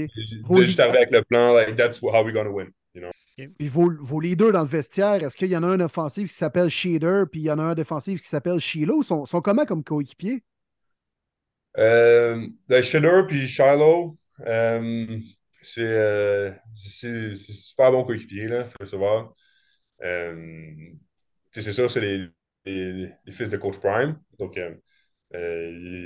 c'est sûr, ils, ont vécu toute leur vie. C'est comme, ils ont vécu euh, tout le buzz, you know, euh, euh, tout ça, mais dans, dans, le vestiaire, là, c'est les gars super le fun, super, toujours, toujours en, train de, faire des jokes, tout ça. Ben, je te dirais plus Shallow, là. Shallow, c'est vraiment, je pense que c'est le plus jeune, je suis pas sûr. Non, je pense que c'est le milieu, en tout cas. Mais Shallow, c'est vraiment le jokester, puis Shedor, c'est plus sérieux, là, mais il, il y a vraiment l'énergie d'un quarterback. Là. Un quarterback, là, tu, tu veux pas qu'il soit euh, euh, trop outgoing, là, toujours euh, out, tout ça. Là. Tu veux que- que un gars qui soit à son affaire, puis c'est vraiment ça que Shedor il est, il est, là. Très bon. Il met ses shades puis il dit Je me mets en Brady mode. Ouais, c'est ça. Ah, il y a ses conseils en plus, fait que ça, ça va bien. Oh, ouais. Super bien connecté. Hey, euh, ça serait cool d'avoir peut-être, euh, je sais pas, une petite anecdote que tu es capable de, de nous conter euh, pour les gens au Québec, que tu as eu peut-être au camp d'entraînement ou en début de saison, quelque chose qui pourrait être cool ou drôle, whatever, juste une anecdote. Une anecdote. je dirais la, la plupart de mes anecdotes, c'est juste réalisation, là, comme juste, like, parce qu'à at some point season, euh, je, je faisais vraiment juste du scout team. Euh, il y a deux mentalités que tu peux avoir. Soit que tu es là pour donner un look ou tu es là pour dominer. Euh, au début, j'étais là, tu de donner un look, tout ça. C'était comme une nouvelle équipe, whatever. Euh, puis une fois que tu commences à, te mettre dans le mindset de dominer, ben là, c'est là que j'ai commencé à avoir du fun. Vraiment, c'est ça que moi, c'est ça que je pense euh, 24-7. là. Euh, Je suis pas un gars, je suis un gars assez sérieux là, dans la vie de tous les jours. Euh, donc, c'est moi, just think of euh, war battle. euh. donc, une fois que j'ai commencé à me mettre dans ce mindset-là, là, c'est là que j'ai commencé à embarrass les starters, tout ça. Puis, c'est là que mon special teams coach a dit Ok, je, veux, je veux ce gars-là qui s'en vient, il s'en vient jouer pour moi. Là. Un gars qui joue hard de même, tout ça, qui joue avec de la, de comme ça, je le veux. Donc, vraiment, ça, a été ça, mon histoire euh, à date. Là, puis c'est juste, il faut, faut que ça continue chaque jour. Là. Chaque jour, euh, me- mettre de l'effort. là. That's it. C'est le mindset Yes, à avoir. Ouais, ouais, ouais. Ouais, la mentalité du tueur, tout simplement. Un après l'autre. Ouais, mais c'est ça, comme, j'ai- comme j'ai dit plus tôt, c'est euh, c'est vraiment euh, jouer avec un, un effort animal. là. Exact. Euh, c'est Hey, sûr, là, je, vis, je vis tellement, je vis tellement de, de- de choses différentes. Là, genre, The Rock, il me donne un speech. Euh, c'est comme. euh, c'est assez spécial. Mettons, on t'aurait dit ça un an, jour pour jour, genre, tu vas avoir The Rock t'a parlé, tu vas avoir Ransaff t'a parlé, sûrement t'aurais dit, non, t'es fou, ça arrivera pas, tu sais. Ah non, j'avais, j'aurais eu aucune idée que, que c'est ça qui m'attendait. Puis même quand je, je suis venu ici, je m'attendais jamais à ça. là. Euh, moi, moi, je venais ici là, pour. euh, euh, j'avais fait mes recherches sur l'école, tout ça. Euh, Je trouvais que c'est un super bon, bon fit pour moi, un super bon spot. Euh, jamais je m'aurais, attendu à ce, qui, ce que j'ai vécu dans les dernières semaines. Ben, profites-en, man. Profites-en. Puis, euh, écoute, t'as pas volé ta place en plus de ça. Puis, t'as les deux pieds à l'intérieur de tout ce qui se passe autour des Buffaloes. Fait que, man, profites-en. T'as pas volé ta place. Puis, dans 20-30 ans, là, mettons, ça va être des belles anecdotes à raconter là, en prenant une petite broue au bord. Là. Ah oui, c'est sûr. C'est sûr. Euh, euh, une chose, you know, on- once you're part of this, you know, uh, no one can take you, uh, no one can take it away from you, you know. Exact. Donc, c'est un peu pour ça que je voulais venir aussi, aussi. C'était c'était ma motivation. Puis euh, là, c'est comme, I'm part of this, you know. Like, uh, the hottest team in America. C'est c'est assez fou, là. Wow! le- Exactement America's ça, Darling. man.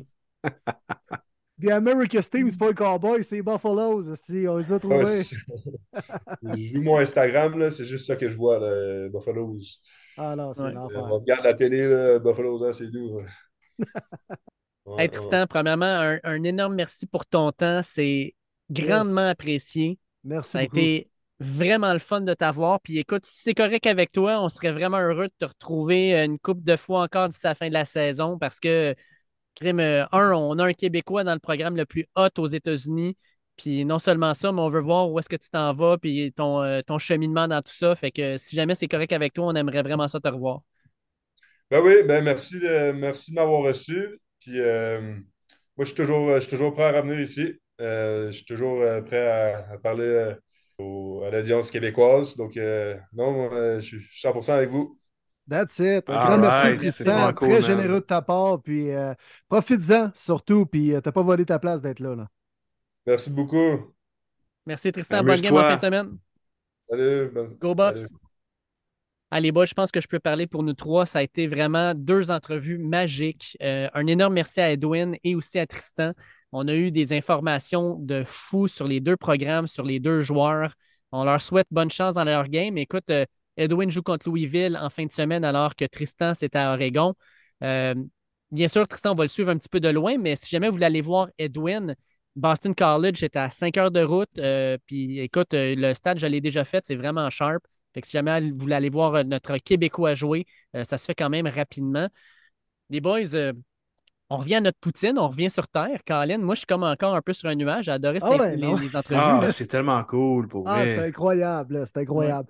Non, mais sérieusement, tu sais, là, euh, pour euh, un jeune qui a commencé à jouer au football au Québec, puis il se retrouve dans un programme au Colorado qui devient la, la nouvelle saveur de l'heure dans le monde du football américain, incluant la NFL. Puis il se fait coacher par Warren Sapp, Terrell Owens, Michael Irvin. The Rock vient leur faire un speech. Même lui, il est comme WTF que je vis ça. C'est hallucinant. Ah non, écoute, c'est incroyable. Je- Ah, c'est Ben, ouais. On parle de, justement de. de- tu sais, j'ai dit, vous allez voir Edwin jouer à Boston College. Les gars, j'aimerais ça vous relancer, euh, dans le fond, dans une nouvelle euh, direction. Euh, Sébastien Léonard nous a envoyé une question il y a quelques semaines, puis euh, on- je viens de la ressortir. Il me dit essentiellement Les boys, les boys, euh, je dois booker un voyage de foot. J'attends toujours des réponses pour ma question. Je vous écoute à chaque semaine et j'ai hâte de connaître quelles sont vos meilleures et pires expériences de stade de foot. OK, Oh, cool. Nice comme question. Sébastien. Euh, moi, je suis à 12 stades de fait, comme je l'avais dit l'autre fois. La pire expérience. Je- Ben, je vous dirais que c'est vrai que le stade de Washington, il est dégueulasse. Ça, je vous le cacherai pas qu'effectivement, en c'était de la de en merde. ruine, tabarouette. Ouais, puis aller là, c'est le bordel, là. C'est comme si tu rentres par une voie, puis là, ça fait comme tout l'ovale du terrain, du stade, avec les tailgates, tu repars dans la même maudite euh, place, là. Fait que c'est vraiment de la merde. Puis le stade, il est dégueulasse. Ouais, je vais dire Washington, parce que j'ai comme la misère à dire Washington parce que, tu sais, pour moi, c'est pas juste du football, c'est de profiter de la ville, tu passes quelques jours là et tout ça. Fait que, tu sais, Washington, si t'aimes l'histoire, outre le football, c'est, c'est, c'est- il y a tellement de musées à voir, c'est hot, c'est beau. Mais si on parle vraiment expérience football, là, moi, Washington, je le déconseille. Euh, Moi, je ne peux pas dire que j'ai une expérience déplaisante. Euh, je pense que euh, je suis allé voir les Giants euh, au euh, MetLife Stadium, mais avec un hôtel qui n'était pas à côté du stade. Puis, ouais, c'était compliqué de se rendre. Je pense que le voyage qu'on va faire justement le 3 décembre, soyez rassurés, ceux qui sont inscrits, notre, notre hôtel est collé sur le stade, fait qu'on peut marcher. J'ai vécu les deux. À distance, c'est- compliqué le parking. tu sais, c'était vraiment à l'extérieur, en plein milieu de nulle part. C'est un peu plate pour ça. Euh, on l'a vécu, les gars, il y a deux semaines à Atlanta. C'est le fun en maudit, un stade au centre-ville. Euh, c'est vraiment pas le cas avec le MetLife Stadium. Mais sinon, je vais parler de ma meilleure expérience. Puis moi, ben, c'est clairement mes Gators. Quand j'étais allé à The Swamp, j'étais allé trois fois. The Swamp, ça n'a aucun bon sens. Puis je comprends que probablement que notre, notre cher auditeur, lui, cherche plus NFL. Mais si tu as la chance de faire un combo NFL-NCA, NCA en termes d'ambiance, c'est plate, mais la NFL ne peut jamais accoter ça. Le produit sur le terrain est meilleur dans la NFL, mais l'ambiance stade et autour du stade, c'est clairement NCA qui est le top. Puis tu as une chance de faire les deux combinés.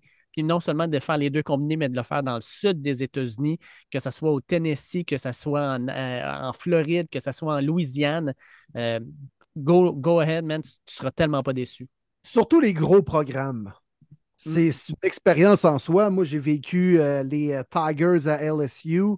Euh, au Tiger Stadium à Bâton Rouge. Quelle expérience incroyable en plus l'année 2019 avec les Burrow, euh, Chase, Jefferson, euh, écoute, name it, là, avec les joueurs défensifs également. Je pense qu'il y en avait eu quoi, 15 joueurs repêchés cette année-là dans la NFL. Mm. Bien sûr, champion national. Ça a été vraiment ça, une belle expérience. Ils sont contre Utah State et Jordan Love, en plus de ça, qui étaient des Mhm. visiteurs. C'était fait sacrer une volée, là, bien évidemment.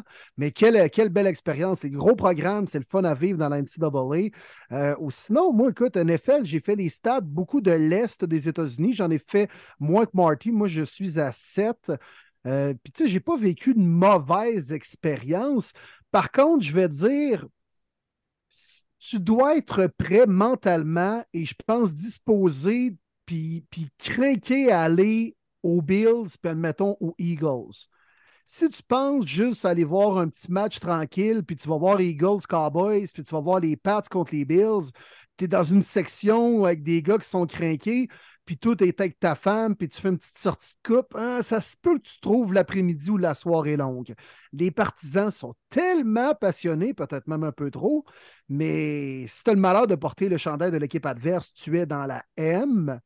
Donc, c'est peut-être juste ça. J'ai pas vécu une mauvaise expérience à partager, mais si tu veux aller à Buffalo, tu vas aller à Philadelphie, euh, sois vraiment disposé et craqué à y aller puis embarquer dans la folie des gens. Sinon, ça se peut que tu trouves ton après-midi ou ta soirée longue. Effectivement. Ah, absolument. Puis moi, ma plus belle expérience, euh, puis le conseil à tout le monde, évidemment, c'est euh, les Chiefs de Kansas City. C'est incroyable. C'est juste incroyable l'ambiance. Euh, quand, le stade est quand même bien aussi, mais tu, tu vas vraiment là pour l'ambiance. Puis euh, moi, c'était un Thursday Night Football prime time contre les Chargers début décembre. Euh, Mi-décembre, c'était pour la première place de la division. Et euh, sur les trois heures et demie que ça a duré, on est resté assis environ cinq minutes. T'es debout tout le long. Tout le monde. Puis t'as pas le choix. Tu te le fais dire sinon. J'ai eu Ça chantait Kingdom, tomate, ça a l'air peu près. écœurant. C'est débile. C'est débile. Je les déteste personnellement en division, là, mais ça a été ma plus belle expérience football. Là. C'était incroyable. Ah, c'est pas à Détroit? Ah, quelle ville de merde, et toi. Mais Ouais.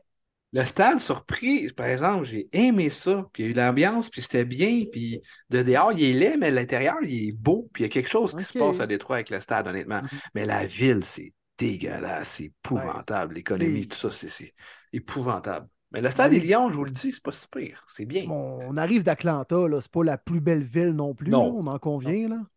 Non. Puis le stade est pas mal plus beau encore une fois à Atlanta. Ouais. Là. Hey, Ouais. tu me parles de ça, j'ai regardé les photos hier, les boys. J'étais comme maudit que c'était hot. Ah, c'était C'était-tu beau, hein? Il Ah est-tu ouais. beau, ce stade-là? C'est insane. Ça, c'est le plus beau stade que j'ai vu, en vrai. C'est Ouais. Atlanta. C'est wow. Allez, boys, on va retourner dans notre poutine normale. On va faire le retour sur la semaine 2 avant d'amorcer la semaine 3. Récapitulatif! Oui, monsieur. Puis on commence ça jeudi, alors qu'on avait un match Vikings-Eagles, victoire des Vikings, euh, victoire des Eagles plutôt 34 à 28. Euh, Qu'est-ce qui est ressorti pour vous autres de ce match-là? Les revirements du côté des Eh Vikings, oui. les revirements. On est une machine à produire des revirements depuis le début de l'année, puis on se tire nous-mêmes dans le pied. J'ai des amis qui étaient présents à cette rencontre-là. Quatre, euh, quatre boys qui ont décidé de faire un trip de fou. Ils assistaient au Thursday night et au Sunday night. Fait que je textais beaucoup de mon chum qui était dans le stade des Eagles. Euh, il dit c'était complètement fou. Euh, on parlait tantôt de nos euh, voyages favoris. Il me dit Philadelphie, c'est dans ses tops. Euh, il a vraiment, vraiment adoré son expérience. Puis comme je l'ai senti, puis qu'il nous l'a partagé, les gens se parlent beaucoup dans les estrades de Jalen Hurts. Ils ne voient pas le même Jalen Hurts que l'année passée, cette année. On dirait qu'il est nonchalant. Il court, mais il court pas avec vélocité pour aller chercher euh, deux, trois verges de plus. On dirait qu'il... Il y en a qui disaient là-bas qu'il peut-être qu'il cache une blessure parce que c'est bizarre comment il joue. Euh, il force des fois le, le- le- le jeu en double couverture et tout. Euh, bref, tant mieux pour eux, ils sont 2-0. Euh, par contre, il y a vraiment des corrections à faire si on veut dominer la NFC et se rendre encore une fois au Super Bowl cette année. Mais les gens semblaient inquiets de Jalen Hurts à Philadelphie de ce qu'il m'a dit.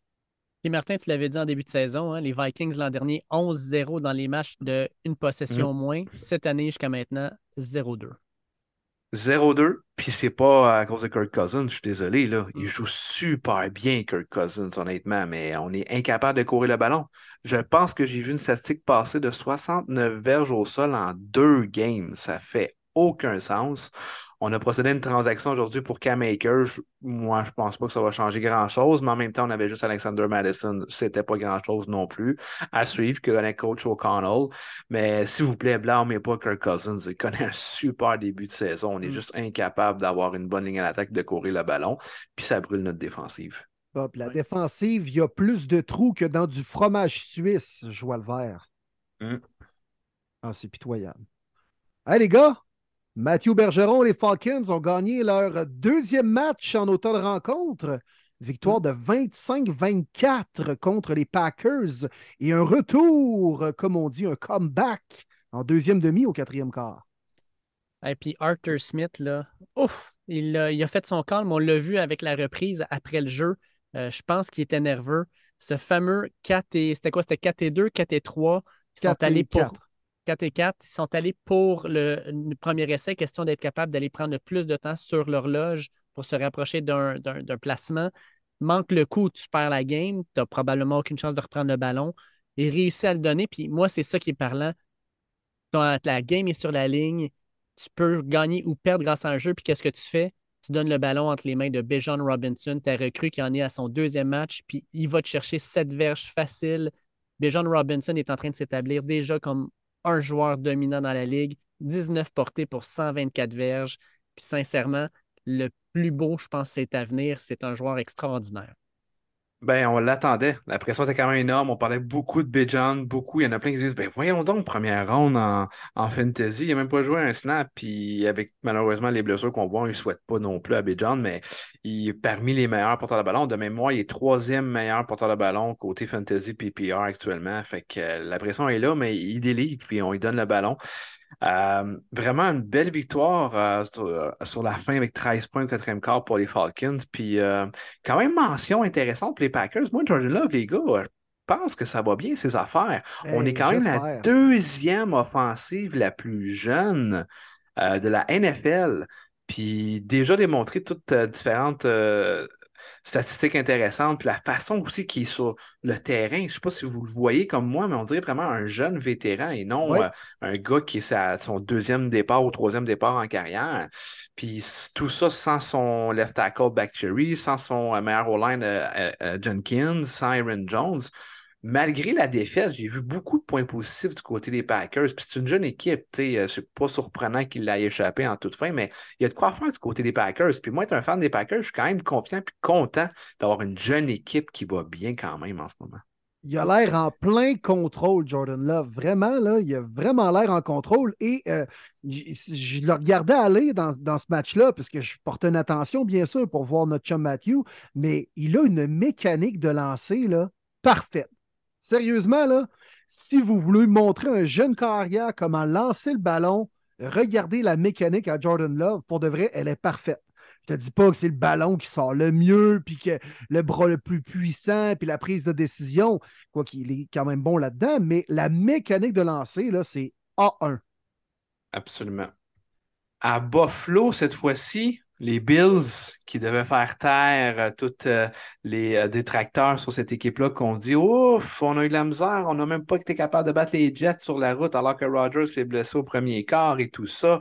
Une équipe qui a évidemment beaucoup de pression, qui doit démontrer qu'elle est encore parmi l'élite du côté de l'américaine recevait les Raiders de Las Vegas cette semaine et on a vu, je crois, les vrais Bills, messieurs. Mais ça a été 7-0 pour les Raiders en début de match. Là. Je pense que Oui. bien des gens dans la Bills Mafia étaient là. Ah, Seigneur, on va se mettre à gagner cette année? Là? Ça n'a pas été trop long, on n'était plus vraiment inquiets. Non, non, ils se sont réveillés. Mais Jimmy G, là, Seigneur. Ben, écoute, Oui, pourtant, il faisait pas moins 40 déjà à Buffalo, là, un, quoi, euh, 16 septembre. Là. oui, mais Que- Will, La Toyota Corolla, elle devait partir, là, comment? Oui, mais justement, Will, il partait de Vegas pour aller à Buffalo, Toyota Corolla, m'en disant pas trop, là, c'est loin Non, pareil. C'est vrai. C'est une coupe de plein puis du millage en masse sur cette vieille Corolla là. Ah, il, doit, il, il doit, il doit mettre de l'eau dans le Preston à un moment donné parce que là, t'es sacrifice. Il met du duct tape là, sur le muffler, pas trop qui crie là. Euh, ben Mais oui, on a vu les Vera Bills. Le statline qui me saute aux yeux, là, Josh Jacobs, 9 portées pour moins 2 verges. Sérieusement, là, tu sais, le gars était le champion de la Ligue l'an dernier pour le nombre de verges, puis moins 2 verges dans un match complet. Ouf, hey, ça n'a pas été facile. Mais rapidement, tu joues du football de rattrapage, donc tu te dois de lever Ouais. le ballon, mais c'est clair qu'il faut que tu l'inclues quand même dans ton plan de match. là. Arrête de passer le ballon à Renfro puis aux autres pas bons, puis donne-les à Jacobs. Oui, exact. Puis même là, écoute, ça a été, ça a Ouais, été c'est les. Raiders. Ben oui. Les Raiders. La seule équipe qui sont capables de battre, c'est les Broncos. Euh, ouais. Mais rien, Matt là. Milano, là, deuxième interception, il est dominant, Matt Milano. Oui, Ouais. oui, merci de souligner. Je voulais aller, le- je voulais aller là-dedans. Je pense que c'est un linebacker qu'on parle pas du tout, mais qui connaît un solide début de saison, c'est Matt Milano. Les Ravens l'emportent 27-24 contre les Bengals. Euh, victoire qui pourrait être coûteuse pour les Bengals parce qu'on entend peut-être que Joe Burrow a aggravé sa blessure à son mollet. Euh, écoute, euh, Marty, euh, qu'est-ce que tu penses de cette, de cette victoire-là des Ravens? Je suis surpris, les boys. Vraiment, vraiment surpris. Jamais, jamais j'aurais gagé là-dessus, honnêtement. Tu joues sans Ronnie Stanley, tu joues sans Linderbaum, tu as déjà perdu Dobbins, tu joues sans Humphrey, tu joues sans Marcus Williams. C'est tous tes premiers à leur position. Tu dis à un moment donné, tu es sur la route. On sait pas trop ce que ça va donner. Bengals, il faut vraiment qu'ils répliquent. Puis tabarouette, grosse victoire des Ravens contre les rivaux. Puis je trouve que le, le score démontre pas vraiment. C'est un match que j'ai beaucoup regardé. Puis je trouve vraiment que c'est les Ravens qui ont contrôlé ce match-là. Puis un point positif, on voit une attaque qui est plus transformée du côté des Ravens, qui est plus balancée. Puis à la date, Lamar, ça fonctionne. Tu sais, lui qu'on dit toujours c'est le carrière qui court avant de lancer. Ben là, il prend plus son temps avant de vouloir aller courir. Il va vraiment aller chercher la cible qu'il a de besoin. Euh, Mark Andrews, son retour, ça a fait du bien aussi. On l'a vu du côté de l'offensive aérienne des Ravens. Euh, du côté des Bengals, c'est inquiétant. Là, les gens vont me dire oui, mais la dernière fois qu'on était 0-2, ils sont rendus au Super Bowl. Ouais, mais c'est pas le même à chaque année. Euh, moi, je commence à croire que ce que John Archer a dit en pré-saison, ben c'était vrai. S'il vous plaît, faites assez Joe Burrow. On n'a pas besoin en début de saison, puis il y a encore sa blessure. C'est pas vrai que c'est un Joe Burrow en santé présent. Honnêtement, est-ce les Ravens qui ont été convaincants ou les Bengals qui ont été encore une fois mauvais? Un peu des deux. Un mix des deux. Oui, un mix des deux. Un peu, un peu des deux. Mais les Bengals, c'est c'est la façon de la façon de jouer puis la façon de perdre. C'est ça, arrêtez, là. Moi, ah, 0-2, il était comme ça l'an passé, puis on s'est bien repris. Non, non, effectivement, puis il n'y a rien de, de jouer. La saison n'est pas terminée à 0-2, là. Mais deux défaites de division contre les Browns, contre les Ravens. C'est pratiquement trois défaites, ça. Puis Mhm. là, les Bengals, actuellement, il n'y a rien de convaincant, autant offensivement que défensivement. Euh, beaucoup moins de pression sur le corps arrière, euh, tertiaire très chancelante. En ce moment, ce n'est pas un tigre ban- bengal, là, c'est un petit chaton, là, les Bengals. Un petit chat lettre de ruelle qui sert à rien. Ce qui est surprenant, c'est Jamar Chase. Jamar Chase est quasi invisible depuis le début de l'année. Il n'y a pas des grosses stats. Puis normalement, oui, on peut peut-être commencer la saison de façon plus, euh, plus tranquille, mais en deux matchs au total, il est rendu à 70 verges sur 10 attrapés. C'est pas classique Jamar Chase. D'habitude, il y a un ou deux gros jeux déjà là, dans- derrière la cravate. là. À Détroit, les boys, qu'est-ce qui s'est passé, Dave, avec les euh, Ah. Lions bleus qui venaient de battre les champions en titre du Super Bowl? Les Seahawks arrivent là sans leurs deux bloqueurs, des blessés un peu partout, pas réussi à gagner en prolongation 37-31 sur les Lions bleus. On doit le dire, les deux corps arrière dans ce match-là ont été vraiment étincelants. Euh, bon, Jared Goff a connu un bon match. Là. Tout le monde va me dire, ah, son pick six, son pick six. Mais si on enlève ça, il a quand même eu un très bon match. 323 verges par la passe avec trois touchdowns. Il distribuait le ballon, ça allait bien. Mais Gino Smith de l'autre bord, clairement, c'est soit que les Rams sont vraiment forts cette année. Je pense pas. Je pense que Seattle était juste pas prêt à jouer à la première game, puis ils sont sortis vraiment forts cette fois-ci. Puis Gino Smith, Écoute, distribuer le ballon, euh, il, a, distribué ça à, Metcalf, à Lockett, à Noah Fent. Euh, il a vraiment bien joué. Puis je pense que il allait euh, avec des passes qui étaient précises. il y avait un bon rythme. Puis notre défensive, à part Hutchison, on a eu de la misère à mettre de la pression sur lui parce que le ballon sortait rapidement. Fait que sincèrement, bravo à- aux Seahawks. Je suis dé- déçu parce qu'il y avait un vibe hallucinant Détroit. Le stade, ça avait l'air d'être bruyant. Les pas cagoules bleues, là. Ah oui, c'était cœur. Malheureusement, le, le gars qui a lancé ça, c'est euh, CJ Gardner Johnson, qui est fort probablement perdu pour la saison. Euh, c'est ça, ça, c'est extrêmement triste parce que je pense que ça aurait, ce, ce gars-là aurait changé carrément la, la défensive pour l'année. Euh, J'ai hâte de voir qu'est-ce qu'on va faire pour le remplacer puis comment ça va rouler. Mais bon, on va- comme on dit depuis le début, là, c'est c'est une game d'attrition, le, le football, puis c'est next man up. Fait que j'ai hâte de voir qu'est-ce qui va se passer avec ça. Ben, c'est pas une cagoule que ça lui aurait pris, c'est une veste barbale pour son pectoral à CJ Garner Johnson. Puis la force des Lions en semaine 1 a été sa faiblesse en semaine 2. Ça a été super, même si Travis Kelce n'était pas là, de menotter l'offensive aérienne des, euh, des Chiefs. Puis on a vu, on en a parlé pendant la saison morte aussi d'Aaron Glenn qui changeait un petit peu l'identité de cette défensive-là. Tu perds Garner Johnson, tu perds aussi Jacob, son nom de mémoire en défensive. euh, Dave, c'est un CB, je crois. Tu sais que son nom m'échappe. Mais euh, les deux sont sur le IR présentement. Là, tu Ouais, vois, Jerry OK, Jacobs. on n'a peut-être pas. Ouais, c'est ça, exact, merci. On n'a peut-être pas la profondeur pour pouvoir se permettre des blessures comme ça. Surtout Garner Johnson, qui était notre grosse prise via les agents libres. Euh, on l'a vu, les Seahawks nous ont vraiment euh, dominés offensivement. Ça a été un des plus euh, euh, matchs spectaculaires de la semaine. Ça a été super intéressant à suivre. Bravo Seahawks, moi je leur donne vraiment le, le Ouais. mérite de cette victoire-là. Euh, parce que du côté des Lions et des blessures que c'est eux qui ont perdu. No way, ce sont les Seahawks qui ont gagné. Bravo mon chum Dave Mallette qui écoute euh, notre show. Euh, tes Seahawks, vraiment, là, euh, grosse, grosse game. Kenneth Walker, de le voir en santé comme ça, c'était vraiment le fun. Premier match de deux qui s'est terminé en prolongation, en plus, entre à 13h. Ouais. Puis Oui, parlons du- oui. parlons du L'autre suivant. match, oui, à Tennessee, les boys. Ah, je sais pas Celle-là, qui je dois avait choisi l'avouer. les titans, hein? Je m'y attendais pas. Il y en a juste un de nous trois qui l'a pris, puis je vais te laisser en parler euh, par la suite. Ouais, je suis euh, bien déçu euh, de cette équipe-là que Ah, ils sont j'ai mis très tellement bons, les Chargers. là, mais ah, regardez l'alignement, là. Non, mais sérieux, là. Wow! Ah, Mais regarde- Regardez Ah, non. Ben Regardez oui, ce ben- papier. Ouais, mais on s'en fout. On joue au football, tabarouette, pas aux jeux vidéo. Hey, Keenan Allen qui était en feu en plus dans ce match-là, mais euh, Tannehill qui n'a pas été le même que la semaine 1, qui avait lancé trois interceptions. Tannehill a bien contrôlé euh, le jeu avec Derrick Henry. Titan qui l'emporte 27-24 prolongation, messieurs. Honnêtement, tu sais, je ris bien de ça. Les Chargers, parce que. Ah, j'ai trouvé ça drôle quand euh, le batteur des Titans a fait euh, son botté victorieux en prolongation. Tu sais, dans le football, la NFL, d'autant plus, dans une ligue aussi compétitive que la NFL, t'as bien beau avoir du talent. Si tu n'as pas de culture, de façon de faire et surtout des bons entraîneurs, tu gagneras pas.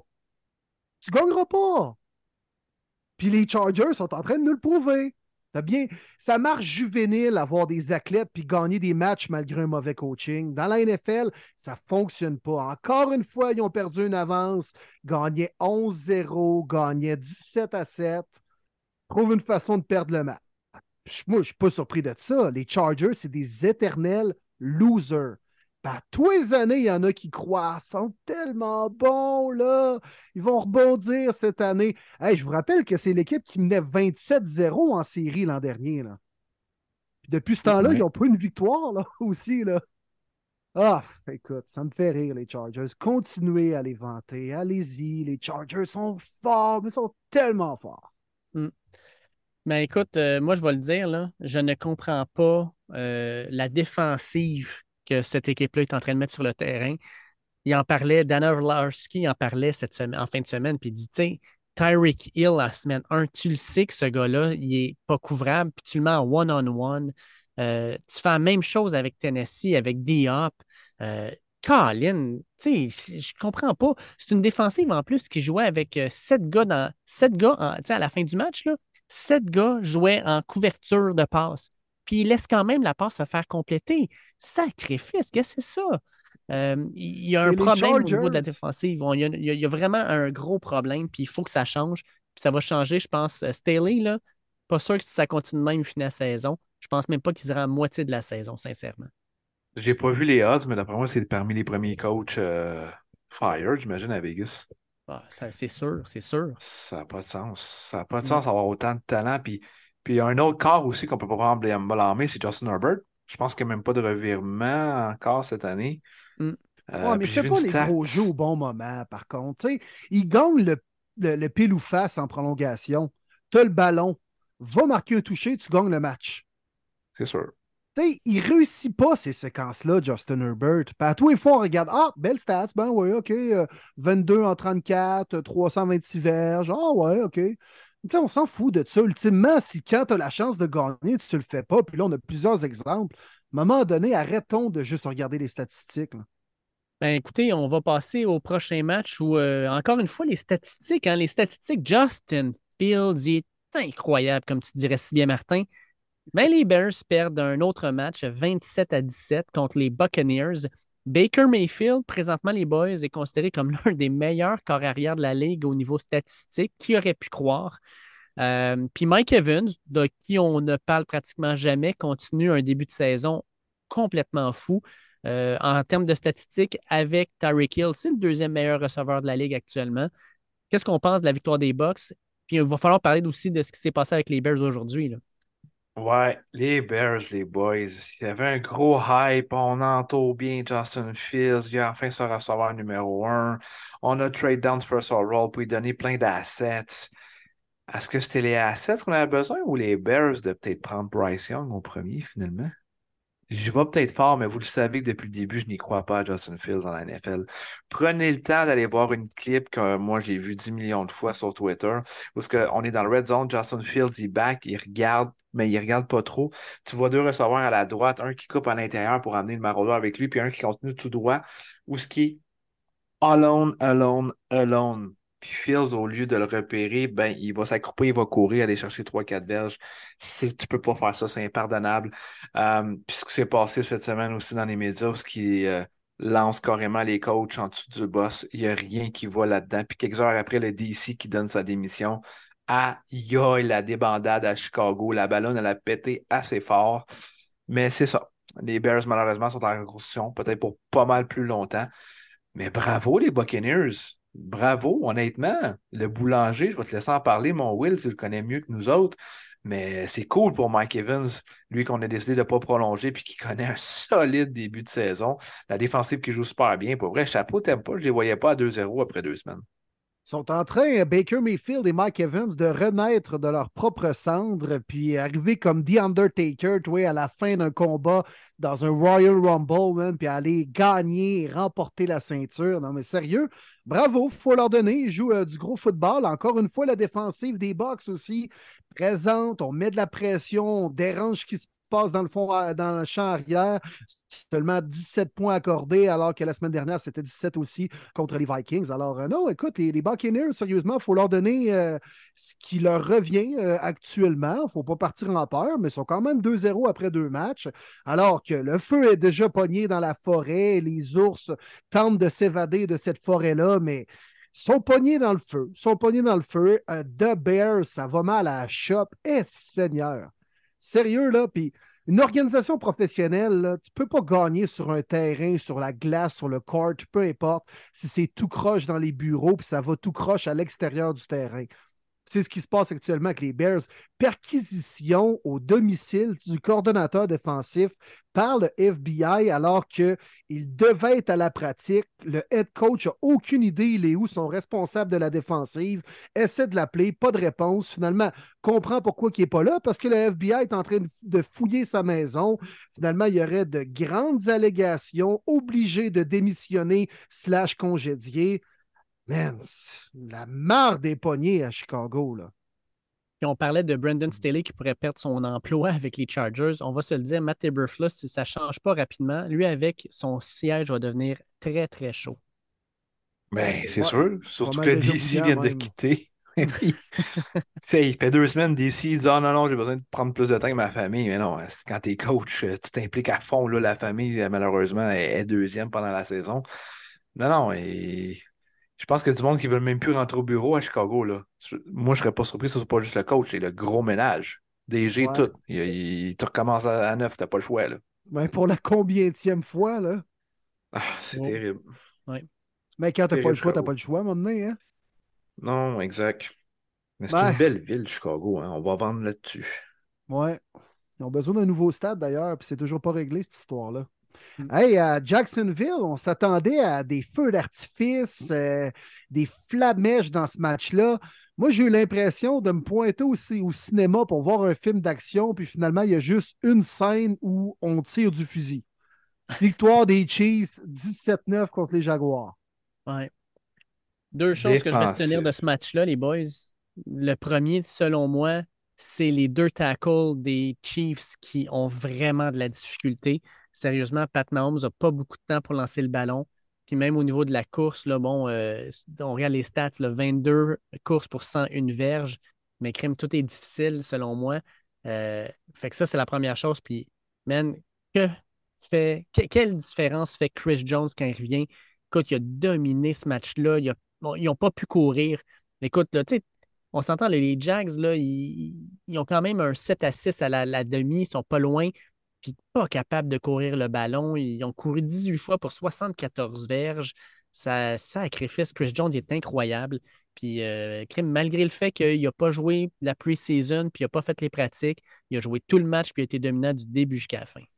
Match défensif, messieurs. Euh, les deux D-line ont mangé la O-line. Puis tu fais bien de le dire, les tackles, les Chiefs, là, ouf. On a euh, pris Donovan Smith qui était abandonné des Buccaneers, que moi, j'ai jamais aimé, qui a toujours été le, le moins bon de cette Ah, grosse O-line-là il y a hein. deux ans. Il est vraiment pas bon. là. Pas parce Ah, que tu as Mahomes que tu vas être meilleur. Non, non. Mais tu le vois, il est atroce. Il peut pas, il peut pas t'offrir une saison de même, c'est pas vrai. Euh, puis euh, moi, je veux parler de Josh Allen, pas le carrière, mais le lié défensif qui est déjà rendu de mémoire à 3 ou 4 sacs après deux rencontres. Exact. Euh, lui, on l'attendait, là, on, on lui prédisait une grosse année. Pour vrai, il a euh, il était souvent dans le backfield durant cette rencontre-là. Puis comme tu l'as l'as bien dit, euh, Dave, l'arrivée de Chris Jones ne pouvait pas mieux tomber pour les Chiefs. Il avait vraiment besoin de lui dans cette rencontre-là, même si Travis Kelsey a marqué un touché. Euh, pour moi, ça a été Chris Jones vraiment l'étoile de, de cette rencontre-là. Puis Trevor Lawrence a eu beaucoup, beaucoup de difficultés à avoir la connexion avec Calvin Ridley comme qu'il y a eu en première semaine. C'était juste des petites passes à Christian Kirk. Intéressant Kirk dans les fantasy, mais en tant que tel sur le terrain, c'est que des petites passes, des petites passes, mais rendu dans le red zone, c'était pas, euh, c'est pas assez pour marquer les touchés. Euh, je suis pas inquiète pour la suite des Jaguars. C'était quand même un match serré contre les champions.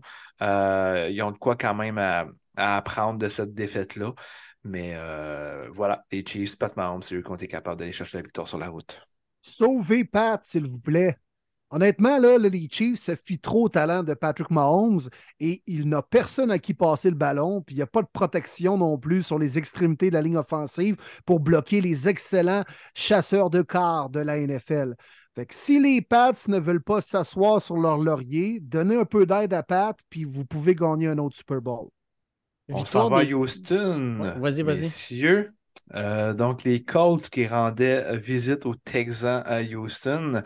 Début de match euh, spectaculaire d'Anthony Richardson qui a eu deux touchés au sol. Malheureusement, son deuxième était un petit peu coûteux alors que s'est fait frapper au casque et que ça lui a donné une euh, commotion de mémoire. Euh, donc, il a dû sortir après le premier quart, mais Gardner Minshew a pris ça sous contrôle quand même. Grosse victoire sur la route euh, du côté des Colts 31-20 à Houston. Euh, C'était le premier duel des deux recrues ensemble, Richardson contre Stroud. D'ailleurs, Stroud, moi, honnêtement, j'ai pas grand-chose à lui dire, à lui reprocher en ce début de saison-là. Euh, très, très intéressant. Faut pas juste se fier aux stats, par exemple. Les gens qui disent Wow, 384 verges, oui, mais à la fin, c'est beaucoup de garbage yards. Il va en avoir à peu près quasiment 80-100 verges là-dedans. Mais moi, c'est la, vraiment la façon qui est dans la pochette, sans ces deux tackles partants, Laramie Tonsil et Howard qui n'étaient pas là. Euh, c'est ça qui va être difficile euh, du côté des Texans. Il faut bien le protéger, mais Stroud a quand même bien joué. Mais bravo au coach, je ne m'attendais pas à ce qu'il marque autant de points contre la défensive de Nemico Ryan. Hey, petite question quiz, les gars. Combien de sacs a subi CJ Stroud en deux matchs? Oh, j'ai pas vu. Euh, Je vais prédire Price is right, là, tu sais. là. Ti, ti, ti, ti. 13. Moi, je vais y aller avec euh, Under. 10. Hey, on a un big winner du côté des Lions Bleus et c'est Dave qui a raison. 11 sacs qu'il a subi. Ouf, quand même. Wow. T'étais le plus près là, si on joue à Price is Right. Mais 11 sacs en Wow. deux matchs. Aïe, aïe, aïe. C'est du stock. Wow. Hey, Maxime Demi nous demande Que pensez-vous du travail de Richardson depuis deux parties? Et croyez-vous que Jonathan Taylor va jouer à Indy d'ici la fin de la saison? Honnêtement, Richardson, quand même convaincant, mais tu sais, fallait pas s'attendre non plus à ce qu'il soit le révolutionnaire du euh, pocket corps arrière qui reste dans sa pochette à passer le ballon. Il est bon dans ses forces. Et c'est là-dessus qu'il va connaître une belle carrière dans la NFL si ça se poursuit ainsi. C'est en jouant avec ses forces. Jusqu'à présent, il les exploite bien. Puis euh, c'est quand même euh, convaincant ce qu'on voit de Richardson. 100% Ouais. d'accord. Il me surprend. Pour Jonathan Taylor, euh, moi, je m'attends pas que je joue avec les Colts cette année, honnêtement. Là. Je peux pas croire qu'ils ne l'échangeront pas pendant la saison. C'est là sur ton max value. Puis, tu sais, Zach Moss, il a pas mal paru non plus. Euh, 4,9 verges la course. Pas mauvais. Pas excellent, mais pas mauvais. Les Zach 49ers gagnent ça, les gars, 30 à 23 contre les Rams dans un match euh, que je pense on s'attendait peut-être pas à ce que ça soit si serré que ça. On a un certain euh, Nakua qui euh, bat un record des Ah, recrues avec fou. 15 Hey, ça, les réceptions gars, pour euh, 147 verges. On peut-tu le rebaptiser à premier début, s'il vous plaît? Vas-y donc. Moi, ça me fait penser, là, sans bon sens, à Kuna Matata. Ben oui. Mais Oui. attends un peu. À Puka Nakwata. Voilà. Ah, si, Paul. Hein? Tu vas t'en souvenir tout toutes les semaines? Ah oui! Je m'en rappelle. Déjà capable? Vas-y. Apuka Nakwata. À Puka Nakwata. Du, du, du, du, Hey, le gars, il y a quoi? Il y a 27 catchs en deux games, je pense? Ouais, Ouais. Ça n'a pas de bon sens. C'est Who débile! the fuck is that guy? Sort de BYU. Ouais. Fifth round c'est- pick. C'est fou, là. C'est complètement fou. Puis ils peuvent trader Cooper Cup. S'ils veulent, il prend exactement son rôle. Ah oui. Puka et Toutou sont parfaits, pas comme duo. C'est À débile. Non. Nakwata. Toutou? Toutou, toutou, toutou, toutou. Ah, mais les Non, gars, mais. parlons des Ouais, vas-y. 49ers vite, vite. Philippe Larue nous demande que pensez-vous du travail de Steve Wills comme coordonnateur défensif? Je suis probablement en overreaction, mais j'ai l'impression que la défensive est moins bonne que l'an dernier. Good job, les boys. Non, je pense pas, pour vrai. C'est, c'est, c'est un match de division. Ça reste Sean McVay. Il, il est solide, ce coach-là. Je l'adore. Puis, il n'y a pas toujours les armes qu'il faut dans son système, mais Colin, c'est rare que tu vois euh, que les Rams vont perdre, mettons, 38-3. Tu sais, ça peut arriver, mais. Non, je n'étais pas surpris. Euh, plus surpris de l'offensive, moi, des, des Rams. Par contre, Stafford a quand même euh, bien paru jusqu'au quatrième quart. C'est là que commis malheureusement les revirements. Mais euh, non, je ne suis pas inquiète pour la défensive des Niners. Là. Pas du tout. Ah non, puis quoi? Ils ont accordé euh, 30 points en deux matchs, 7 contre les Steelers, 23 contre les Rams. Quand même honnête. Plus de ça, 4 interceptions déjà à la fiche de la défensive des Niners. Non, non, sérieusement. Merci pour la question, mais euh, je pourrais te nommer des défensives qui font pas mal plus dur dans la NFL. Fait que m'emmener se plaindre le ventre plein, là, ça va être correct. Écoute, euh, il y a celle des Lions bleus, peut-être. Euh, en tout cas, Ouais. Euh, celle, celle des Giants, c'est. Mm. Elle tire son épingle du jeu au niveau des mauvaises aussi. Là. ouais, j'avoue. Mais On mention honorable aux Rams, pour vrai, là-dessus. Euh, Nakua, Karen Williams, on a décidé d'é- d'échanger Cam Akers. Bravo, parce que Karen Williams, à mes yeux, a toujours été meilleur que Cam Akers. Et Notre-Dame, hein, de mémoire, lui, Dave. Oui, Karen Williams, Notre-Dame. Il était bon, me semble, là-bas. Je l'entendais parler. Pourquoi il est sorti late au repêchage? Ben, j'ai l'impression qu'on pensait qu'il y avait juste une très, très bonne ligne offensive devant lui, puis c'était le cas. Puis que probablement qu'il est un produit du système. Euh, il n'y a pas beaucoup de bons porteurs de ballon qui sortent de Notre-Dame depuis quelques années, mais clairement, lui fait le travail. Ben oui, parce que les Rams, on s'entend, les boys, c'est pas une grosse O-line, là. C'est Non. pas supposé être une grosse offensive. Puis tabarouette, euh, je sais que ça fait juste deux games, mais Colin, il me démontre bien plus de jeux explosifs que Cam Akers, là. Parlant de bons porteurs, Christian McCaffrey avec les 49ers, là, c'est, c'est incroyable. Ah. Sérieux, là. Mm. C'est illégal. Depuis qu'il porte le casque doré des Niners, là, c'est hallucinant.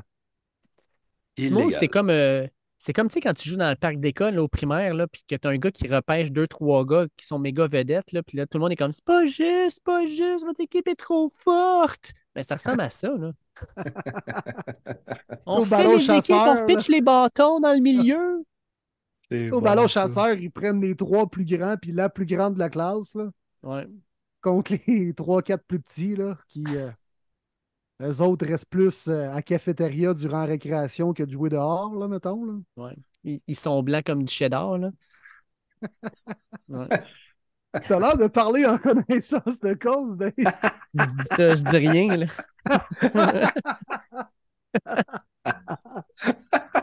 Aïe, aïe, aïe. Je pensais pas que tu allais dire ça. par- Parlant de. Parlant de. de- d'un sous-produit qui se fait exploiter, les Cards y étaient presque. Dans votre fameux. Toi, Darty, c'était quoi? C'était 12 victoires que tu donnais aux Cards cette année. Hein? Non, 10, c'est vrai, 10. T'es-tu malade? Mais non, mais quoi, Toi, 4-5, arrête. Mettez Quatre. 4-5, 4. 4. Non, mettez 4. Ben non, ça répète la première. Mais pas puis assez elle proche, méritait. ça compte pas. Non, non, arrêtez-moi, ça- on le méritait, là. Hey, crime, le sport professionnel, c'est pas juste des mérites, là. Non, C'est c'est sûr, c'est un match de résultats. 60 minutes. Mais en même temps, les Giants, hey, 60-0 en 6 quarts de jeu. Tu sais, ils se Ils sont oublié. réveillés, puis tant mieux, mais c'est parce qu'ils étaient-tu au courant que la saison était, était commencée? Ou... Ouais, c'est ce que je te disais. C'est, c'est fou, là, les Giants, comment ça marchait pas bien. Puis, écoute, ils gagnent ce match-là, bravo à eux. Mais, oh my God, encore Saquon Barkley blessé. Puis, sérieusement, sur un jeu inutile où tu fais juste jouer dans le milieu pour essayer de replacer le ballon pour ton botteur, puis il se fait blesser là-dessus. Caroline, que je trouve ça triste parce que les Giants, tu as le goût de voir parce que Saquon Barkley sur le terrain? Euh, c'est un gars qui est tellement excitant à regarder. Je trouve ça dommage, mais au moins, de ce qu'on entend, c'est que c'est pas si grave que ça, un 3-4 semaines. Mais ça fait quand même mal à une équipe qui, jusqu'à maintenant, n'a pas montré des choses si incroyables que ça depuis le début de la saison. Et bravo aux Cars de s'être battus quand même, alors qu'on Ah oui, n'a pas nécessairement la voulez-vous, votre l'alignement. médaille en chocolat? La voulez-vous? Oui, elles veulent. chocolat? Parfait. Puis je vais leur donner, je vais leur lait, donner. là, ça se mange bien. Trempe ça dans un petit verre de lait, là. Ça se prend bien. Aucune Ouais, les- surprise qu'ils la perdent. Le différent talent, tu l'as vu à la fin. C'est- c'est- c'est- ça n'a pas rapport là. Mais d'être parti au sport de même contre les Giants, qui étaient shaky de leur défaite contre les Cowboys, c'était parfait pour eux. On s'est dit à, Ah à mi-temps, on ne sait jamais ce qui peut arriver à 20-0. Mais c'est là que tu vois effectivement que tu peux pas vraiment avec tous les éléments que tu as. Mais euh, Non, mais c'est inadmissible. Perdre d'une avance de 20-0, c'est inadmissible. non, c'est sûr. Ça reste que Ben mais c'est une coach. joke, là. Ben, Ben vous, non, avez non, vu, vous avez vu les memes là, que le propriétaire est descendu dans... va être en jeu, jouer le verre après moi, là. Vous avez vu les memes là, du propriétaire qui est descendu dans le vestiaire en fin de journée puis il dit Hey, on est en train de faire un genre de tank pour aller chercher Caleb Williams. Voulez-vous bien arrêter de jouer comme du monde? Ouais, c'est ça. Veux-tu bien te slacker à peau, toi, Joshua Dobbs, là? On va pas être pogné avec toi l'année prochaine. Non, non, mais honnêtement, 20 à 16, première défaite, là, 31-28, ils se font aucunement déclasser. Non. C'est pratiquement deux victoires morales pour les Cards. C'est pas mal tout Ben ce qu'ils oui. vont voir cette année. Non, mais c'est cool, pareil, qu'ils ne mangent pas des volets. Tu sais, on s'entend tous qu'on les voit avoir le first overall pick. Puis, Colin, c'est le fun quand même qu'ils ne sont pas euh, si déclassés encore. Ils vont avoir des matchs de même. Mais tu sais, euh, tu Colin, pas, pas pas perdu 31-0, mettons. Là. Mais leur nouveau kit, là, rouge 20, Je suis pas un fan. Je suis pas un fan. Eh, Seigneur, c'est c'est cette année qui devait absolument changer de, de chandail. Il semble que l'année est mal choisie. En plus d'être mauvais, t'es pas beau. Hey, Ça aussi, je pourrais en parler beaucoup.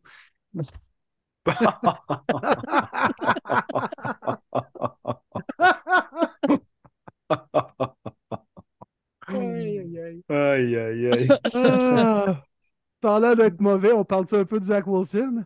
Oh my Et God. là là, les boys à Dallas. Un duel qu'on attendait tous à 16h25, week 2, quand on regardait la schedule pré-saison, alors qu'on voyait un Aaron Rodgers euh, se rendre à Dallas pour affronter son ancien coach, ancien, ancien coach Mike McCarthy, et faire un, un duo- un duel contre Dak Prescott. Finalement, on n'a pas eu ce qu'on voulait comme amateur et euh, comme match non plus. Sauce Gardner, sais, à m'emmener quand tu craches en l'air, ça te retombe dessus. Mais Sauce Mhm. Gardner connaît un début de saison catastrophique.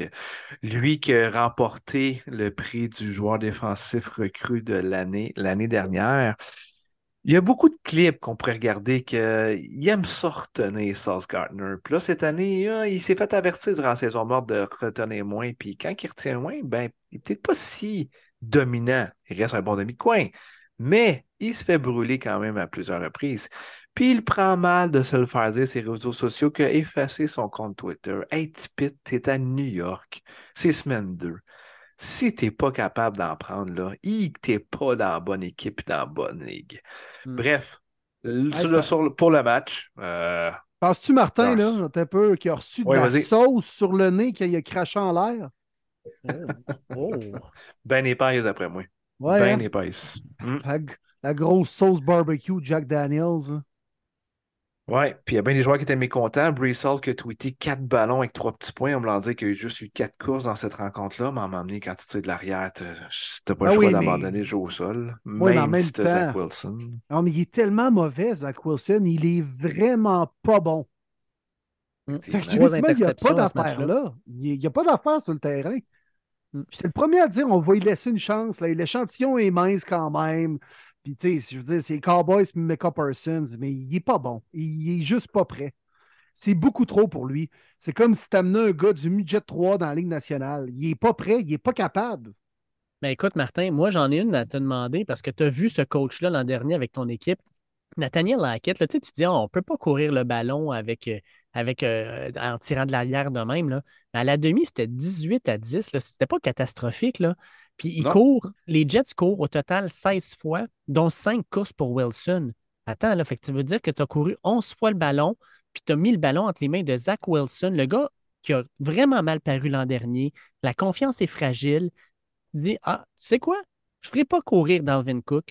Je ne ferai pas courir Brees Hall. Moi, moi, il donner le ballon dans les mains, on va vraiment voir s'il joue bien quand tu as Micah Parsons qui arrive à 300 à l'heure devant toi. C'est quoi ce game plan de marde-là? Sincèrement, Hackett, qu'est-ce qu'il fait? C'est plus Rogers, son corps arrière, qui ouvre les yeux, Colin. Ben d'accord avec toi. C'est euh, pathétique, parce que justement, t'as un Micah Parsons qui a bouffé la O-line comme pas possible. Arrête de donner le ballon à ton QB. Cours, cours, cours pour la faire étouffer un petit peu les ailiers défensifs du côté des Cowboys. Même si ça fonctionne pas tant que ça, à un moment donné, tu vas peut-être trouver une brèche. Puis ça reste que Hall est un joueur explosif. Peut aller chercher un- Même s'il y a 3-4 courses à zéro verge, peut aller t'en sortir un de 40 verges après. La stratégie était mauvaise côté des Jets, euh, effectivement. C'est pas Aaron Rodgers qu'on avait sur le terrain. Il faut pas euh, penser qu'il fallait lancer le ballon autant de fois.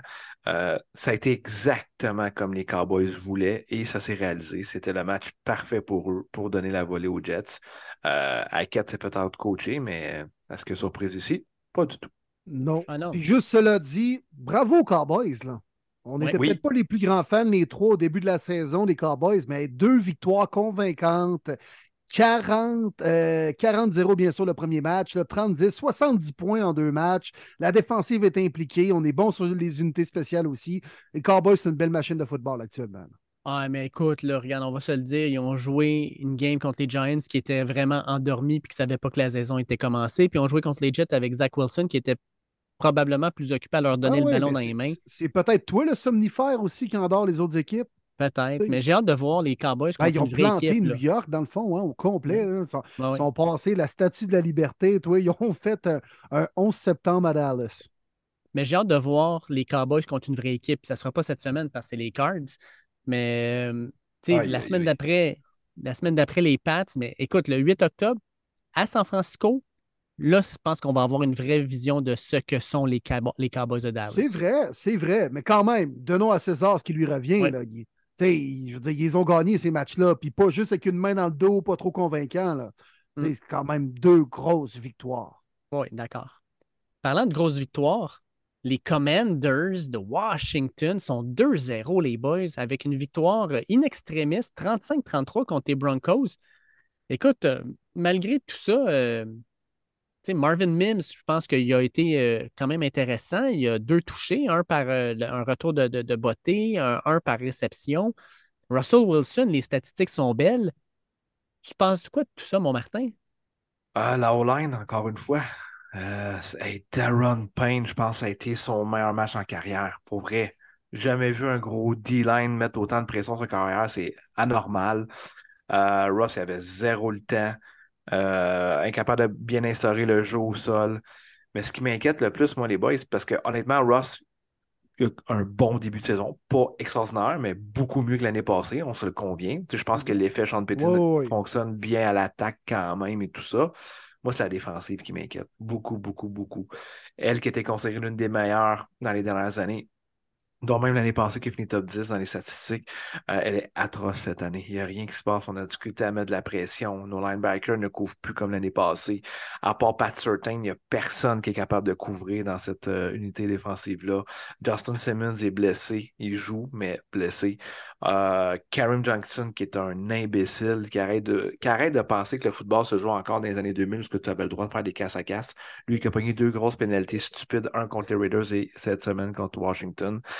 Euh, non, c'est ça qui m'inquiète. Euh, une équipe qui doit s'identifier à sa défensive qui n'est pas là. Euh, c'est poche. Euh, Denver commence encore avec une saison de, de 0-2.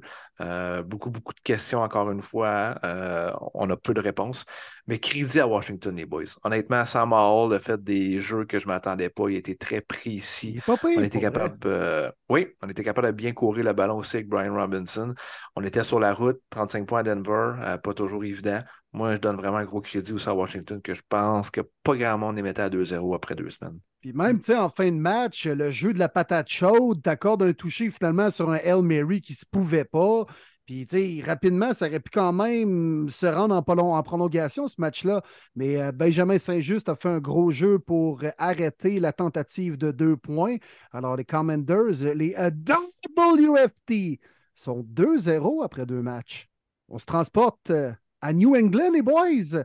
Alors qu'au Sunday Night Football, les Dauphins ont été chauffés par les Patriotes au quatrième quart, mais ils ont su garder leur avance. Victoire de 24-17 des Dauphins qui, eux aussi, sont toujours parfaits après deux matchs. On peut-tu se le dire, on a eu droit à un match entre deux attaques à des opposés. C'est complètement fou. Là. Les Dolphins vivent avec le gros jeu, avec des passes de 20, 25 verges, 30 verges, ça y va par là. Les Pats, les boys, ça a été quoi le, le- le plus long jeu du- de, de- de cette partie-là pour les Pats? 16 verges, ça se peut-tu? Oh, 18, t'étais pas loin. 18 verges. Une cause de Mac Jones, rien de moins. L'athlète qu'il est, là. 18 Ah oui, verges. en plus. Sinon, passe de 14 verges à Davante Parker, puis ça, c'est les deux plus longs jeux du match pour eux autres. Sacrifice!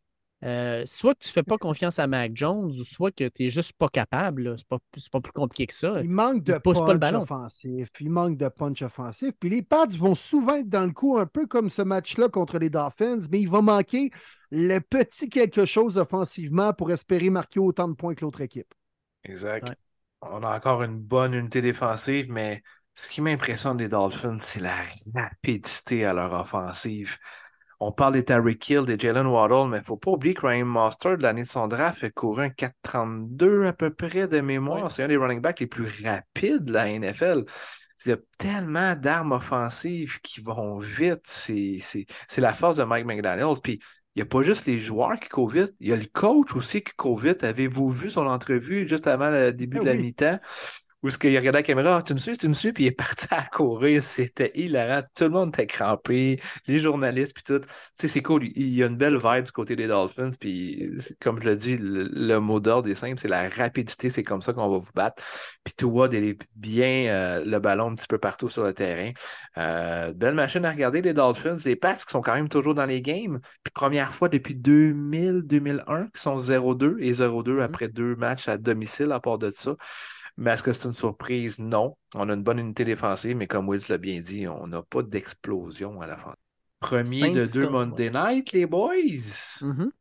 Les Saints qui se sont rendus aux Panthers. Puis j'avais hâte de voir ce match-là. Bryce Young, premier départ à la maison. Les Saints qui sont probablement favoris à leur division. En tout cas, moi, je les ai mis là, puis vous autres aussi de mémoire, les boys. Euh, hâte de voir comment ça se déroulerait ce match-là. Finalement, on n'a peut-être pas eu le, le- le genre de match qu'on pensait. Ça a été très, très défensif. Ouais. Et seul touché que les Saints sont accordés depuis le début de la saison, c'est arrivé à la toute fin du quatrième quart en plus. Fait que, euh, non, euh, les Saints, écoute, ça fait quand même 10 matchs de suite qu'on accorde 20 points et moins. Tu sais, je sais que Dennis Allen n'est pas euh, l'entraîneur-chef favori des amateurs de foot et même de ceux des Saints, mais force est d'admettre qu'il fait du bon boulot avec sa défensive. Ouais. Puis on va se le dire, mon Will, le couteau suisse, Oh! Hill, hein? Oh, Taysom Hill! 75 verges au sol, mon ami. Il a été à plusieurs occasions la bougie d'allumage des Saints. Pour de vrai, quand ça allait pas très bien offensivement, qu'on bougeait pas le ballon, les courses de deux verges, on donnait ça à Tyson Hill pour qu'il amène un peu de vie sur le terrain dans l'offensive des Saints. Parce que Derek Carr, jusqu'à présent, correct sans plus. Là. Correct Exact. sans Puis- plus. Hill, on va se le dire, là, 100% de taux de complétion de ses passes. J'ai toujours dit, les gars, que c'est un bon corps arrière. Euh. Vous m'avez jamais cru. 1 en 1 pour 8 verges, les boys. Oh que oui, toi. Oh que oui. Ouais, mais grosse victoire des Saints, mais je m'attendais à quelque chose de plus convaincant. La ligne défensive des Panthers, par exemple, a été solide. Brian Burns et euh, Derek Brooks, là, euh, Derek, euh, Derek Brown plutôt, ont été vraiment, vraiment bons. Derek Brown, Michael Thomas qui se sont pognés dans le tunnel en se Ben rendant au vestiaire oui. en plus de ça après le match. Ben oui. Ça, ça met un peu de piquant pour la deuxième rencontre entre les deux équipes qui sont bien sûr dans la même division. Ouais, puis malheureusement, Shaq Thompson, sorti pour le reste de la saison, c'était un petit peu le cœur de la Ouch. défensive. Ça, ça fait mal. Ouais, ouais. JC Horn la première semaine, Thompson la deuxième. C'est plate pour les fans des Panthers comme Edwin.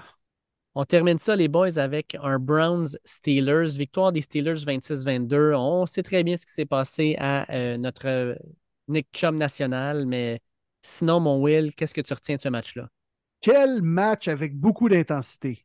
Incroyable. Ça paraît que ces deux équipes-là se détestent. Honnêtement, puis je dis ça en toute objectivité, je pense que c'était le match où il y avait le plus d'intensité depuis le début de la saison dans la NFL. Là, je ne parle pas par les jeux spectaculaires, je parle par l'intensité sur le terrain, par les contacts, les plaqués. On entendait les épaulettes, on entendait les coups de casse. Honnêtement, ce n'était pas pour les doux. Un lundi soir sur le terrain à Pittsburgh, oh que non. Puis euh, ça a donné droit à un bon match. On a eu un malheureux épisode qui a un peu refroidi les deux équipes au deuxième quart, mais on, on a relativement eu un bon spectacle. Puis c'est sûr que moi, en tant que fan des Browns, bon, je suis déçu non seulement par la perte de Nick Chubb, bien entendu, comme on a parlé au début du podcast, mais c'est une défaite qui fait vraiment mal à tous les points de vue. Euh, puisque les Browns avaient un peu leur propre destinée, 20 premiers essais contre- contrairement à 9 pour les Steelers, 81 jeux offensifs contrairement à 53, 408 verges au total contrairement à 255 pour les Steelers, 35-28 le temps de possession dominé, mais ultimement tu perds dans la stats la plus importante, le tableau indicateur 26-22 pour euh, les Steelers, mais euh, Deshaun Watson devra m'en montrer pas mal plus pour justifier son contrat de 230 millions. Je veux juste dire ça de même.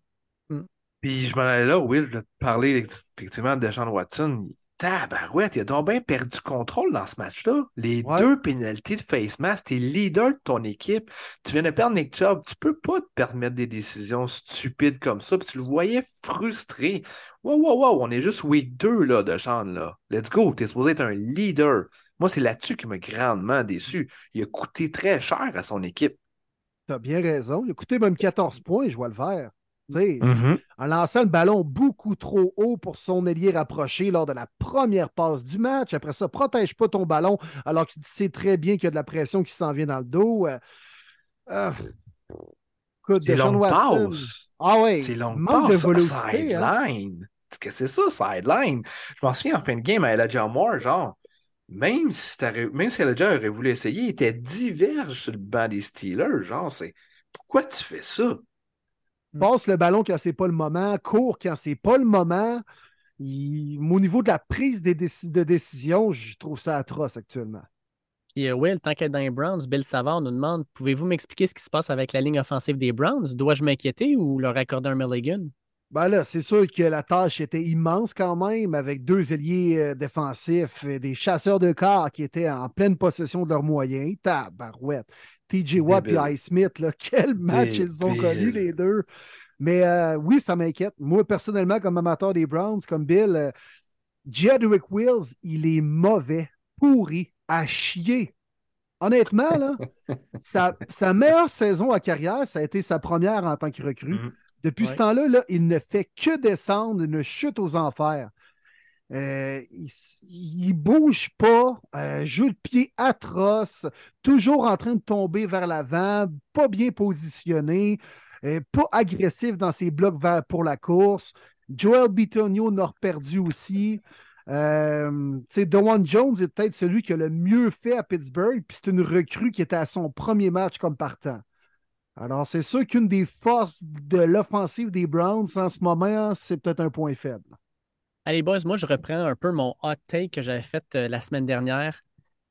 Kenny Pickett, actuellement, QBR est le pire de la ligue à 18,8. Malgré la victoire, Kenny Pickett, présentement, il m'inquiète. Il n'a pas l'air d'un gars à l'aise comme il était en fin de saison, puis même en pré-saison. Man, ses mains sont vraiment petites. C'est, c'est, peut-être un handicap. Je ne sais pas, quand, quand il conduit son auto, d'après moi, il peut avoir une, genre de petite vignette, probablement, tu sais, d'handicap, parce que c'est, petit, là. C'est petit. En fait, je me demande même s'il est capable de le tour du volant. il peut, peut-tu conduire une auto? Tu sais, légalement parlant, je, je sais pas, c'est même, on, on dirait un T-Rex. Je sais pas, en tout cas. En tout cas, moi, je- ça, ça m'inquiète, ça m'inquiète. Moi, je- Elle, Ah, les Steelers, c'est moyen. Hein? Jusqu'à présent, cette année, sérieux, là? C'est décevant. L'offensive, sur... ça n'a pas de bon sens. Il n'y a rien qui Ouais. clique. Juste Pickett Pickens un peu, c'est tout. Najee est épouvantable. Warren Ouais. est bien meilleur que lui. Je comprends même pas que Warren a juste resté 40% des snaps puis Najee 60%. Je ne comprends pas celle-là. La O-line est shaky. Ils attendent quoi pour mettre le gars d'Ohio State? Je comprends pas qu'il n'est pas starter. Il est blessé? Ben, en tout cas, on Moi, j'ai parlé pas. avec un de mes bons chums Steelers qui dit Ah, les Steelers, je vais jamais mettre des recrues partant en début d'année. J'ai dit Moi, Calvas, à ce game-là, je l'aurais mis. Le starter, Tabarouette, euh, le left Ouais. tackle, là, Jones. Ah, pas, Voyons pas donc, des- il n'est pas sur le terrain. Ouais, c'est de Georgia, tu veux dire. Excuse-moi, de Georgia, ouais, Broderick Ouais, Jones. Excuse-moi. Ouais, Ah, parce que Okarafor, là, le tackle, il est pas bon, lui. Là. Puis euh, je pense qu'il a fait à peu près 14 jeux là, pour Fall Start. Là. T'es comme m'emmener. Tu sais quoi le compte, mon chum? T'écoutes-tu dans le caucus ou bien? Ouais, c'est ça. M'emmener, là, une fois, je- on va te donner un mulligan, Puis- justement, là, mais là. Puis donnons le crédit aussi la, la dette des Browns, par exemple, Will. Je vais ah, en parler ça, parce c'est que. le seul point euh, positif des Browns cette année jusqu'à présent. Là. Solide, là. Wow. solide, l'unité défensive. Une grosse, grosse différence l'année passée. Là. Ouais, Jimmy Schwartz. Delpit, là, c'est c'est le gars d'LSU, là. Ah ouais, carrément. il est dans sa, il est dans son schéma, là. Il est bien utilisé. Il, il performe.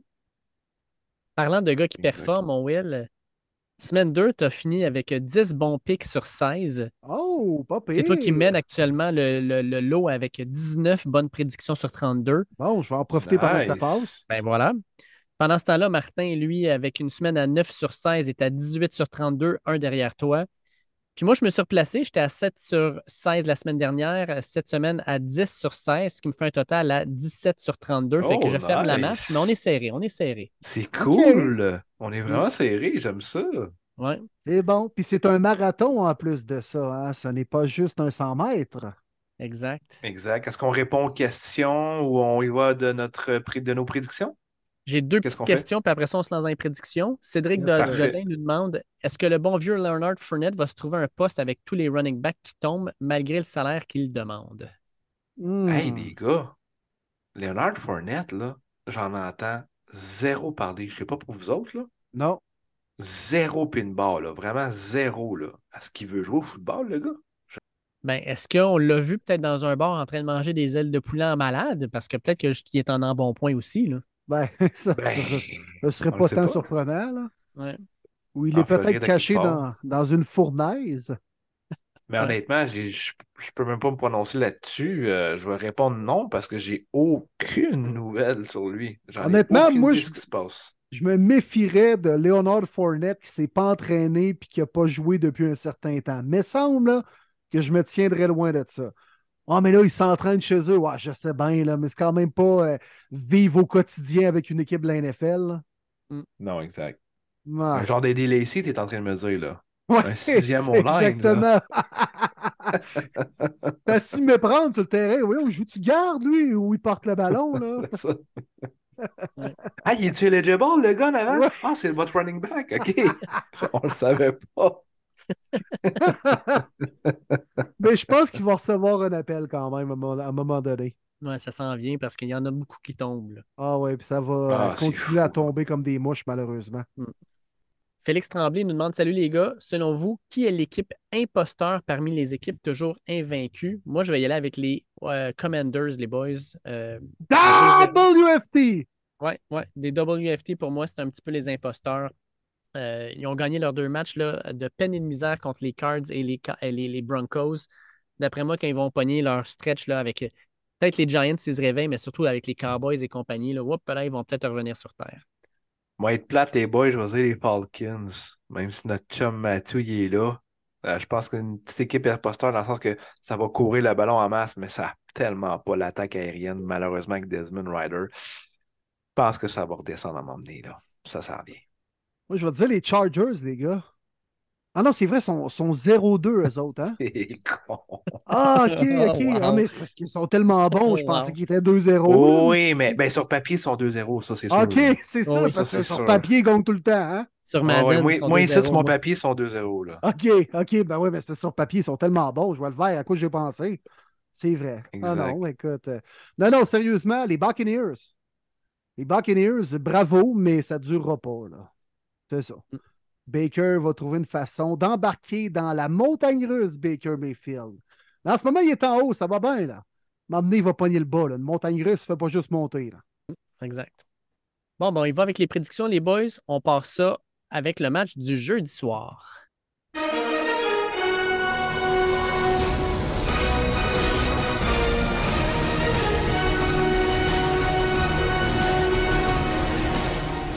Ce jeudi, les Niners de San Francisco vont recevoir les Giants de New York.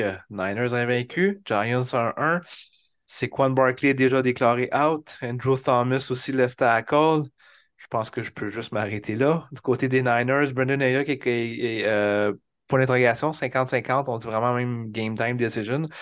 Mais est-ce que vraiment ça va leur faire mal contre les Giants alors qu'on peut avoir un McCaffrey, un Kettle, un Debo, même un Jennings par rapport qui va sortir de là? Euh, les boys, prédiction? ça s'en va pas dans la bonne direction, la saison des Giants. Hein? Puis le pire qui pouvait leur arriver, c'est une courte semaine, puis affronter une équipe top 3 dans la NFL actuellement. Non, mais tu sais que ça va mal à la shop, là. Ouais. C'est. euh, fait qu'écoute, les 49ers, euh, pas le choix. Honnêtement, je pense que ça va peut-être être un match un peu plus serré qu'on l'anticipe. Les Giants semblent quand même avoir un boost après leur, leur, leur retour en deuxième demi euh, face aux, Cards. Euh, Ils sont allés chercher la victoire. Ça crée un effet de groupe quand même. Puis let's go, les gars, on pousse dans la même direction. Mais à un moment donné, le talent va avoir le dessus sur la moyenne des ours. Alors, j'y vais avec les 49ers, un, un 27-20. Moi, moi, je vois ça pas mal moins intéressant que toi. Je pense que les 49ers vont rouler sur le corps de celui des Giants. Ça va leur faire plaisir même. Puis Nick Bosa, jusqu'à maintenant, là, qui a connu deux matchs où il a souvent été proche de faire son premier sac, mais n'a pas réussi encore à le faire. Mais là, Andrew Thomas n'est même pas là. Ça, ça va être qui là, qui va le bloquer? Crème, euh, je ne sais pas trop, mais en tout cas, il va passer une soirée qui va être très, très longue. Fait que moi, je vais avec les 49ers, puis je pense que les Giants ne passent même pas le cap des 10 points dans ce match-là. Ouais, j'abonde pas mal Niners, ça, ça sera vraiment pas beau. Euh, si vous voulez que vous couchez pas trop tard, euh, malheureusement, c'était le match qu'après trois quarts, là, si c'est assez, c'est correct. Là. Allez, allez, euh, reprendre des heures de sommeil. Niners par au moins 14. On se transporte à Cleveland, les boys.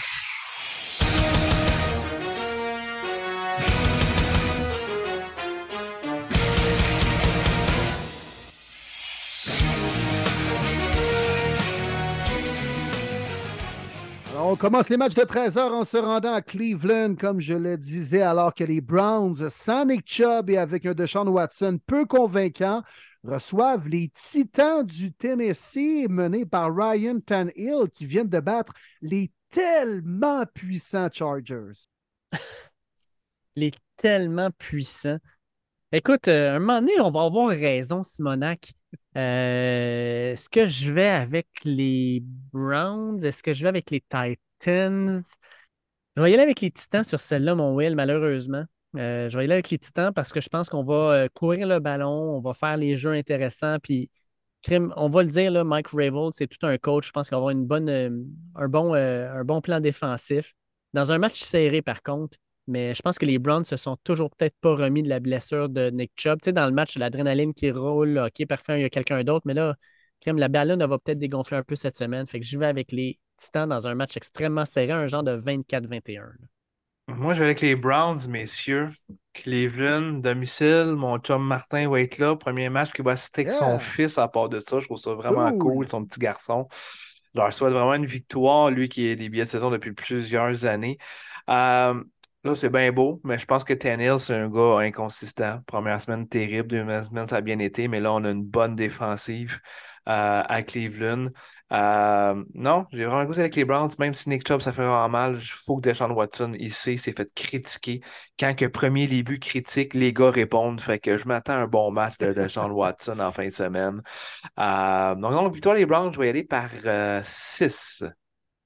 OK, fait quand on critique, les gars répondent, c'est ça que tu es en train de dire. C'est vrai qu'on a un pouvoir, hein, premier début. Alors, Deshaun Watson, t'es un ci, t'es un ça, t'es un, t'es un, t'es qu'un. Non, OK. Je vais y aller avec les Browns aussi. Ben oui, je suis pas très objectif, mais je trouve que l'opposition est bonne, mais pas si grande que ça non plus. J'ai confiance en la, en la défensive des Browns actuellement, qui est une top 3, top 5 de la NFL. J'ai l'impression que Kareem Hunt va courir la balle un petit peu. On va voir beaucoup plus de Jerome Ford. Mais Kareem Hunt était le choix facile, mais aussi le meilleur choix dans les circonstances pour pallier un peu à cette grande perte-là. Ça va prendre un meilleur de Sean Watson. Match à bas pointage, mais victoire des Browns dans le Dag Pound. On s'en va maintenant du côté de Détroit, alors que les Falcons d'Atlanta et notre chum Mathieu Bergeron, ainsi que Bijan Robinson, s'en viennent faire un tour dans le Lions Den. Ouais, ça se dit moins bien que le Dogs Pound. hein. Euh, en tout cas, on va les Ça recevoir. fait moins peur. Ça, c'est clair. Ça fait dentelle, là, tu sais. Mais- Bienvenue dans les Lions bleus en dentelle. Ah, donc, Ouais, mais m'a dit quand t'as 40 Les 000 personnes en cagoule en rentrant, là. Ah, écoute, vous voyez, Ah, vous on les voyez, euh, vous voyez quoi là-dedans? Est-ce que les Falcons restent invaincus? Est-ce que les Lions euh, retournent à la case victoire après une défaite contre les Seahawks? Ah, mais pauvre Matt, pareil. Hein? Premier match sur la route en carrière, c'était à Détroit contre les Lions. Non, mais si tu plates un peu. Non, ouais, mais il va juste là travailler. C'est pas super. Ben ouais, non, non, c'est sûr. Au moins, il est payé pour se rendre à Détroit. Oui, c'est ça. Son deuxième match à la route va être pas mal plus intéressant, je pense. Oui, Ben oui, à Londres. avec une petite tasse Exact. de thé. Ça, c'est cool. Hey, on y va-tu? Premier début, couvre ça, Ah ouais, Londres? Ah ouais, not? On on le dit-tu? On l'annonce-tu aux gens? On l'annonce-tu? On le fait là, là? On s'en va à Ah. Londres. Ah ouais, On- le fait- on le fait là, là? Ben oui, on y va. Ah ouais, Marty, la porte est ouverte, là. Ah, moi, j'ai j'ai mes billets. London, On- Ontario, c'est ça? Et là là. Un peu moins glamour, hein? Ouais. Penses-tu Hey, ça penses-tu serait que le débile roi et la reine sont encore basés à London ou ben? Tu penses Ah oui. que je peux, on peut demander une passe médiatique encore, mais à Londres? Ben oui, pourquoi pas? Why ça not? serait débile. Premier à la vue. Avec un latte Fame. with the tea, with the C, C, C, C, C, C, cup of C, tea. T. Bon, OK. Hey, je pense qu'il est rendu tard. Désolé. Est tard. Désolé aux auditoires. J'espère que vous riez, vous autres ici, là, mais il est rendu tard dans notre enregistrement. OK, pour le match. Honnêtement, je veux beaucoup de points. Je veux un match fantasy, honnêtement. Je pense que tout le monde va contribuer. Euh, mais j'allais avec une victoire des Lions à domicile. Première défaite des Falcons sur la route parce que je prends Jared Goff anytime avant Desmond Ryder. Puis sur un match de ce genre-là, je pense qu'on va avoir de la difficulté à ce côté des Falcons, même si on ne voudra pas abandonner le, le jeu au sol, on n'aura pas le choix en fin de rencontre. Puis c'est là que Ryder, malheureusement, va avoir des revirements. C'est ma raison que je donne une victoire aux Lions. Ah! Ah! Je vais y aller avec les Lions aussi. Ouais, ouais, ouais. Je vais y aller avec les Lions. Euh, quand même, offensivement, on a bien bougé le ballon malgré la défaite face aux Seahawks. Euh, j'ai vu quand même les, receveurs des Packers courir assez aisément dans la tertiaire. Donc, Amon Ross Brown va être dur à couvrir pour les euh, joueurs défensifs des Falcons. Un petit peu plus de punch offensif. Je vais y aller avec les Lions bleus dans leur superbe domicile. Écoute, euh, mon Will, ton enthousiasme débordant pour cette prédiction m'embarque aussi.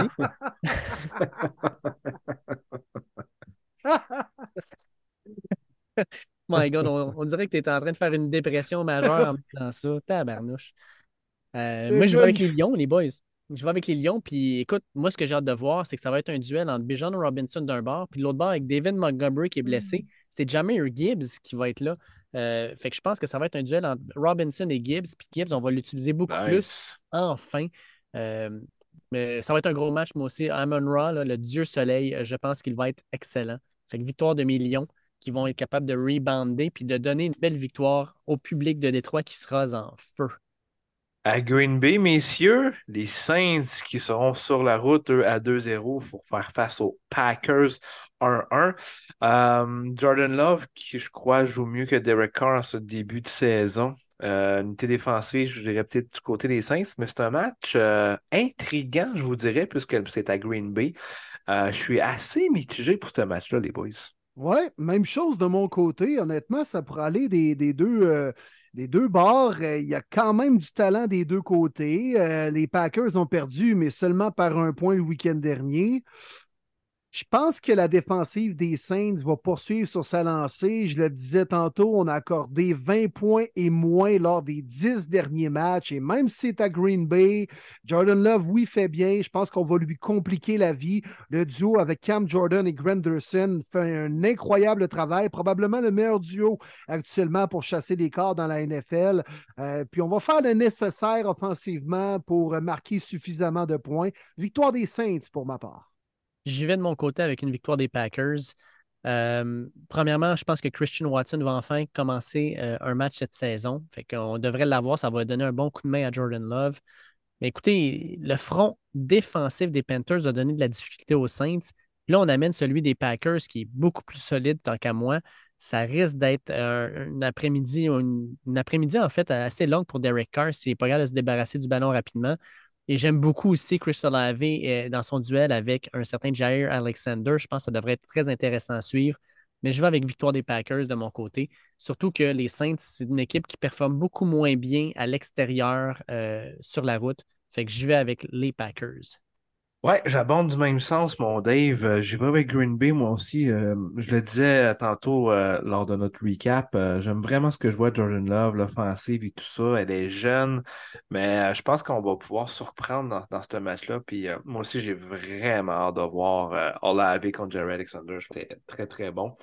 Euh, le jeu au sol aussi des Saints, on a pas mal juste Tony Jones qui est un gros back, euh, Kendra Miller qui est vraiment questionable, um, toujours suspendu, Jamal Williams blessé. Um, ça devrait être le retour d'Aaron Jones aussi côté des Packers, le one-two punch avec Dylan. Euh, ça me fait vraiment pencher plus que les Packers vont plus contrôler le ballon. Puis Derek Carr, c'est ça de l'arrière. On le sait, c'est la raison qu'on l'a sorti du côté des Raiders, peut commettre des revirements en quatrième quart. Donc, euh, victoire des Packers, messieurs. Pour la première fois de la saison, les euh, Dauphins vont jouer dans leur confort domicile de Miami sous le chaud soleil. L'équipe de Ace Ventura va recevoir les Broncos de Russell Wilson et de Marty. Les lacets devant, les lacets devant.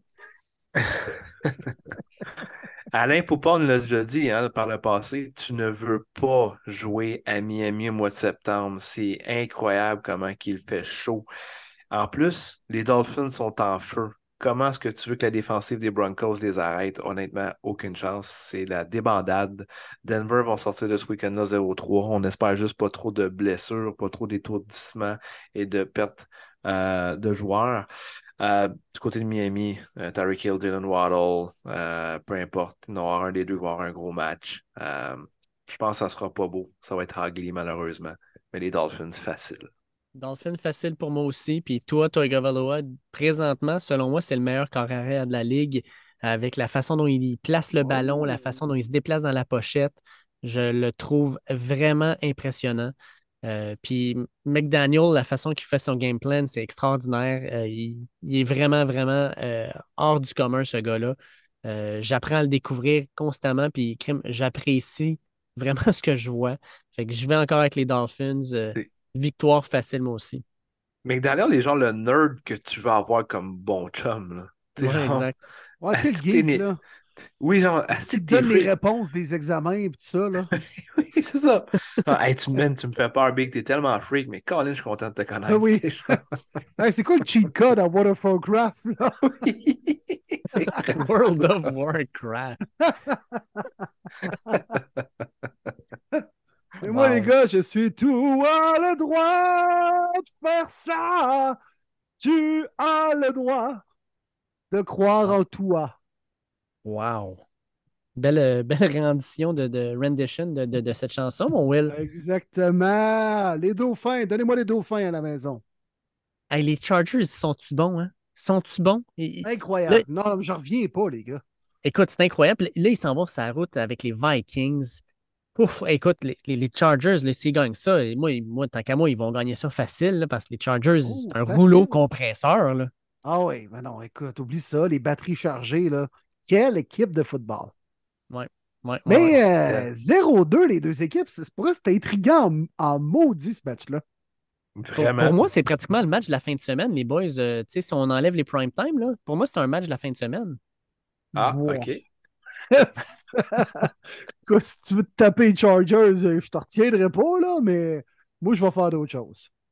Non, mais regarde les autres matchs là, de la fin de semaine. Nomme-moi un match qui est meilleur que celui-là. Honnêtement, à Honnêtement? 13h, Ben, moi, Saints Packers m'intéresse beaucoup. ben oui. Mhm. Si t'es en Ok. Brown, c'est sûr que ça m'intéresse. Pour vrai, Falcons du Lyon, ça va être bon. Falcons Lyon, ça m'intéresse. Buffalo, Euh, Washington, je suis un peu intrigué par ça, moi. Ah. Mais Ah. Oui, non, non, ben oui, Buffalo, Washington, ben oui. Washington sont invaincus. Buffalo, c'est supposé être la grosse équipe. Est-ce que les, les- les lignes de, les lignes de toilettes vont exploser encore à Washington? Je sais pas. Écoute, ça va être, ça va être écœurant. Il, y a du- il va y avoir du suspense dans l'air. Oh oui. y a-t-il une partie du stade qui va s'effondrer, ces Oui. joueurs, quand ils vont entrer sur le terrain? Écoute, le suspense à son max. la cote est à combien, là? Beaucoup trop à passer. Hey, là, les boys, on a toujours pas donné la production de Chargers Vikings. Chargers, Vikings. Scoil, scoil, scoil. Ben moi, les gars, écoute, euh, après tout ce que j'ai dit par rapport aux Chargers, là, je vais y aller avec les Vikings. Je vais y aller avec les Vikings. On va faire moins de revirements, du moins je le souhaite pour ma prédiction. Euh, écoute, Justin Jefferson est beaucoup trop dominant. Si les Chargers défensivement se sont fait abuser par les Dolphins la première semaine et là par DeAndre Hopkins, ça va être une autre coche avec Justin Jefferson. Match serré à haut pointage, victoire des Vikings. Chargers, pour ma part, les boys, je les vois pas partir un 0-3.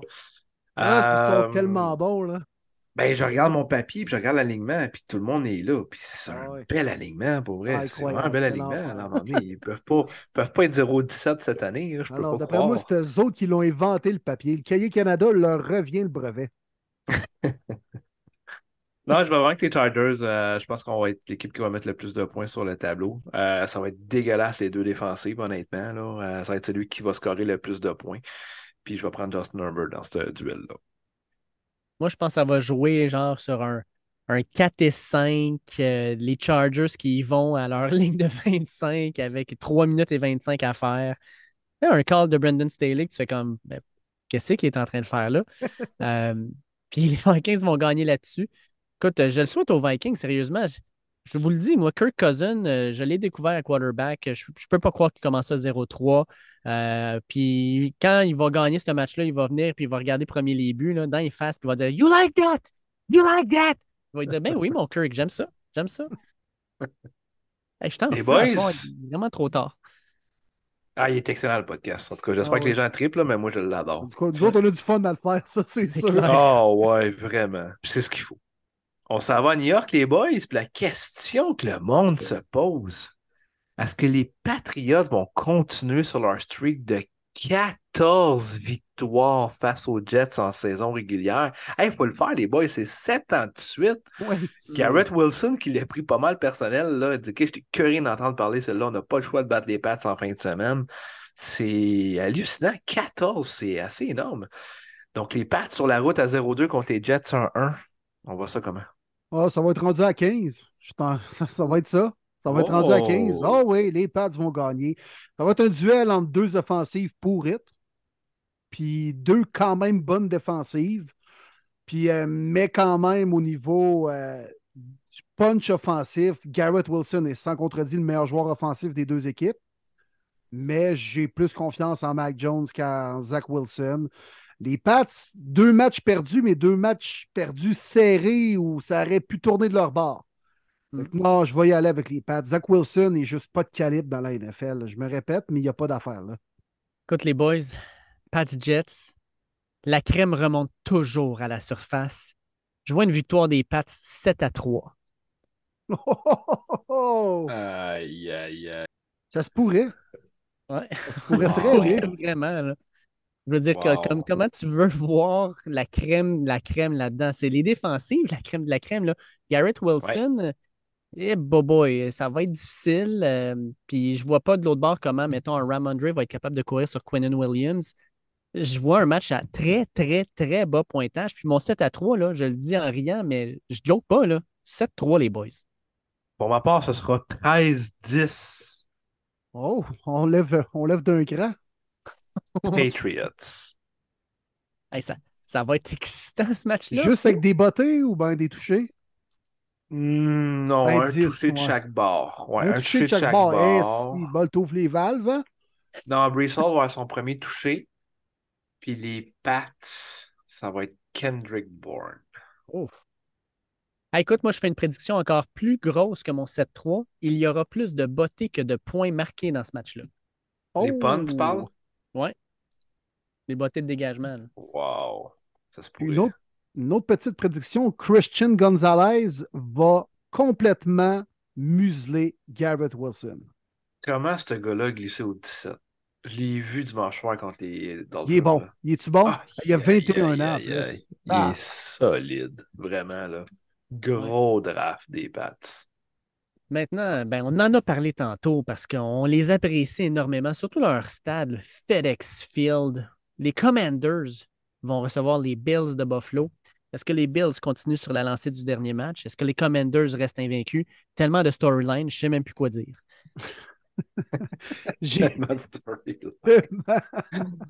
J'ai Eh hâte de voir l'offensive des Bills contre la défensive des Commanders. Honnêtement, là, j'ai vraiment hâte de voir ce duel-là.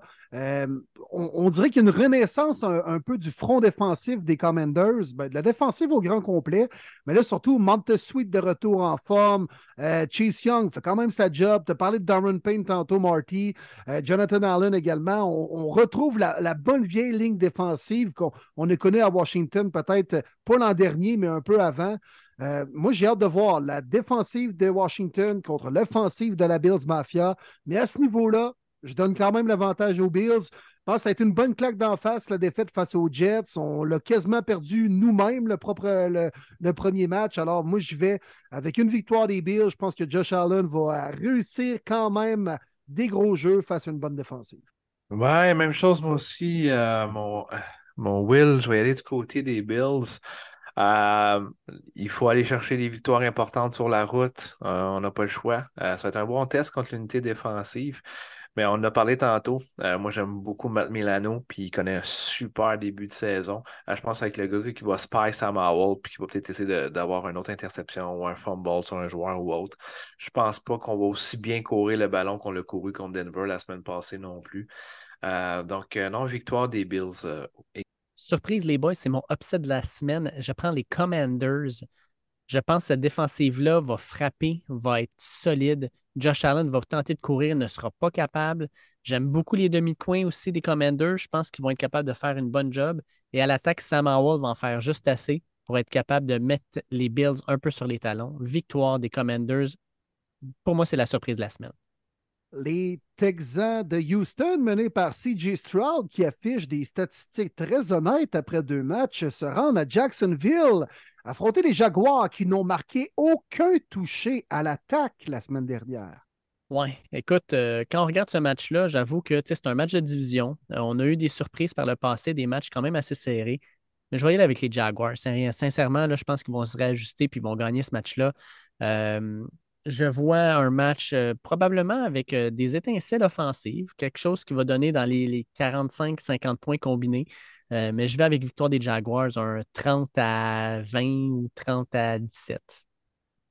Là, tu as déjà perdu à domicile la semaine passée contre une bien meilleure équipe, les Chiefs. Là, ça serait impardonnable contre les Texans, rivaux de division, puis la division est à toi. Les Jaguars, tu pas le choix. faut aller la chercher cette année encore une fois. Aucune, aucune, aucune raison de l'échapper. La D-line est meilleure que la O-line des Texans. Euh, on ne sera pas capable de courir le ballon avec Damien Pierce. Euh, les armes aériennes, je pense qu'on n'a même pas besoin de, de, de. Juste Calvin Ridley, tout seul représente toute l'unité défensive et encore moins du côté des Texans. Il n'y a aucune, aucune raison à part de vouloir créer upset alert, mais c'est Jaguars vont. Euh, Est-ce que CJ Stroud sera à 15 sacs après trois matchs? Il en a déjà 11 qu'il a subi. Oui. Oui, oui, oui. Over, over. OK. Ben, je prends les Jaguars comme vous, les boys. Imagine si Tunsil Howard sont pas là. Ah, ben ouais, Josh Allen va rire là pour vrai. Ouais. Ouais. Ce serait l'occasion que Walker démontre quelques flashs aussi pour un premier choix au repêchage. Ouais, devant un certain Hutchinson en parlant de ça. Ouais. Je peux pas croire. Hmm. Oui, Excellent monsieur. choix. Je peux pas croire. Pas Ouais. croire.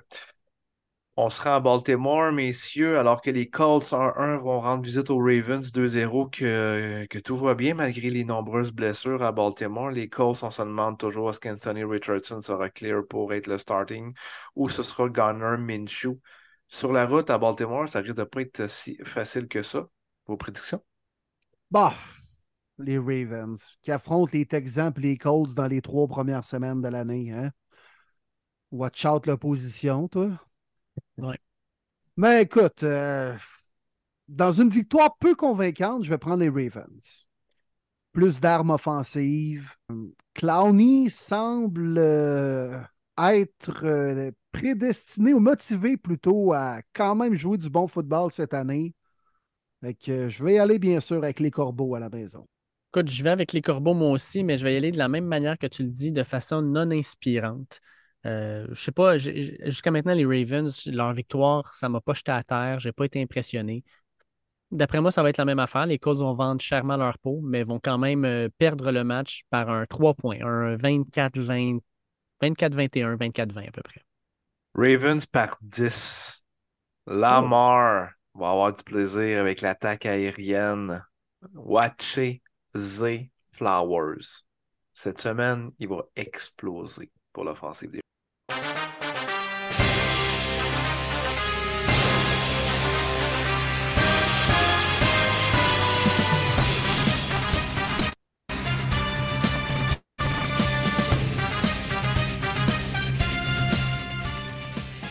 On s'en va maintenant du côté euh, de Seattle, alors que les Seahawks reçoivent les Panthers de la Caroline. Les Panthers à 0-2, les Seahawks à 1-1. euh, et les Seahawks euh, qui ont battu Millions de belle façon. Est-ce qu'ils vont continuer là-dessus, les boys?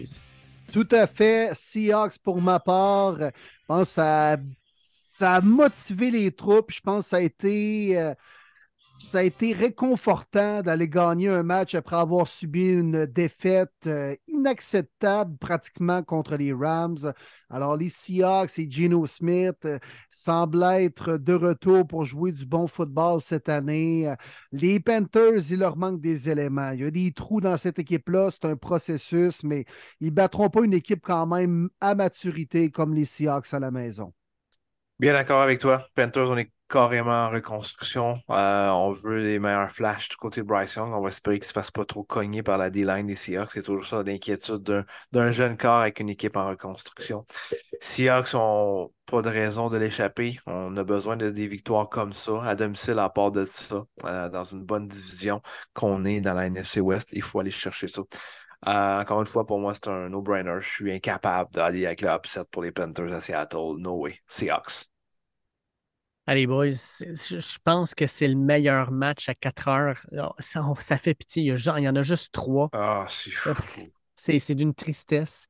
Puis on va se le dire, là, les Seahawks vont gagner ce match-là. Bryce Young arrive à Seattle dans l'environnement le plus intimidant de la Ligue nationale de football. Le fameux 12 man va être là. Il annonce de la pluie en plus. Les conditions ne seront pas faciles. Puis les Seahawks, ben, ils ont trois receveurs qui sont solides. Puis du côté des Panthers, quand JC Horn n'est pas là, ça fait dur.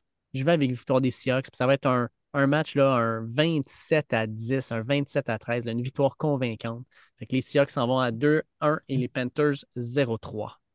The Bears, les Bears de Chicago où la mare des poignets complètement dans les bureaux, dans le vestiaire et sur le terrain. Ben, en plus de ça, on rajoute une couche de marde par-dessus parce qu'on s'en va à Kansas City affronter Oh, les voilà. Chiefs et Patrick Mahomes. Hey, bonne chance! Il sait qu'il s'est dit dans le schedule, hey, ça va être écœurant. On va mettre ça week 3, 16h25. La game qu'on veut voir à TV, les Bears contre les Chiefs. Justin Si, Fields. le train, là, tabarouette, pas obligé de l'embarquer même le gars qui fait les schedules. Dis-moi qu'est-ce qu'il y a d'intéressant dans ce duel-là. Ça va être une varlope. Le spread est 12.5, ils vont le couvrir, les Chiefs. Ça sera même pas le fun. Stupide. Ils me même font perdre chose mon temps. Même, même Ouais. chose, écoute, les Chiefs vont donner une volée aux Bears. Euh, je pense que Pat Mahomes va connaître son meilleur match. Ça ne me surprendrait pas qu'il lance pour 4 touchés. Pacheco qui court pour 120, 130 verges. Que Travis Kelsey ait 2 à 3 touchés par attraper. Les, Bears seront capables de rien faire. Puis quand la merde est pognée à une place, là, ça, tu sais, when the shit hit the fan, tout le monde le reçoit. Je pense que c'est vraiment ça qui se passe. Ça va pas bien. Puis Justin Fields qui pitch ses coachs en dessous du boss en plus.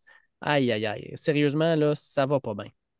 Ouais, puis, ah non, puis ça, c'est le match où on va revoir les vrais Chiefs. Là, vous, me dites que l'opposition ne sera pas si grande, c'est vrai, mais je pense qu'on va reprendre confiance du côté des Chiefs. Euh, euh, on va retrouver euh, notre aisance offensivement, puis j'ai l'impression qu'on va avoir une meilleure connexion aussi avec Mahomes, Kelsey. À leur deuxième match de l'année, on voyait que Kelsey est un peu rouillé. Puis il va marquer peut-être au moins deux touchés, garder les ballons pour sa nouvelle conquête, Taylor Swift. Hum, hum. On a maintenant les Cardinals qui reçoivent les Cowboys. Ouch. Ouch. Euh, 0-2 les Cardinals. Les Cowboys sont favoris par 12 points selon Vegas. Moi, la grande question, c'est pas de savoir si les Cowboys vont gagner, mais par combien? Veux-tu bien me dire ce que le gars des schedules a pensé? Week 3, 16h25. Ah ouais, let's go. Cowboys Cardinals, une équipe qui devrait faire playoff contre l'équipe qui devrait avoir le first overall pick. Ah non. Voyons donc, le gars des schedules, t'étais-tu gelé comme une balle rendu à week 3? Ben oui, puis les- pourquoi les Cards jouent toujours à 16h25? Sacrez-nous ça à 13h entre deux bons matchs. là. Personne ne va regarder ça. Hey, pour vrai, j'espère que c'est le seul pire ma... duel qu'on va pogner à TV, là, Bears Chiefs, Cowboys, Cardinals à 80-25, parce que Ah, sans en terrible. farce, là, je vais plus jouer avec mon gars que d'autres choses à cette heure-là, pour vrai. Là. Mais, Tu sais, et à- mes respects à tous les fans des équipes, vous allez les regarder, c'est normal. Puis, je dis sans joke, c'est sûr, je vais regarder d'un coin de l'œil, mais je ne serai pas aussi attentif. Euh, tu sais, je veux dire, c'est c'est Cowboys, là. J'ai même pas de débat à avoir là. là.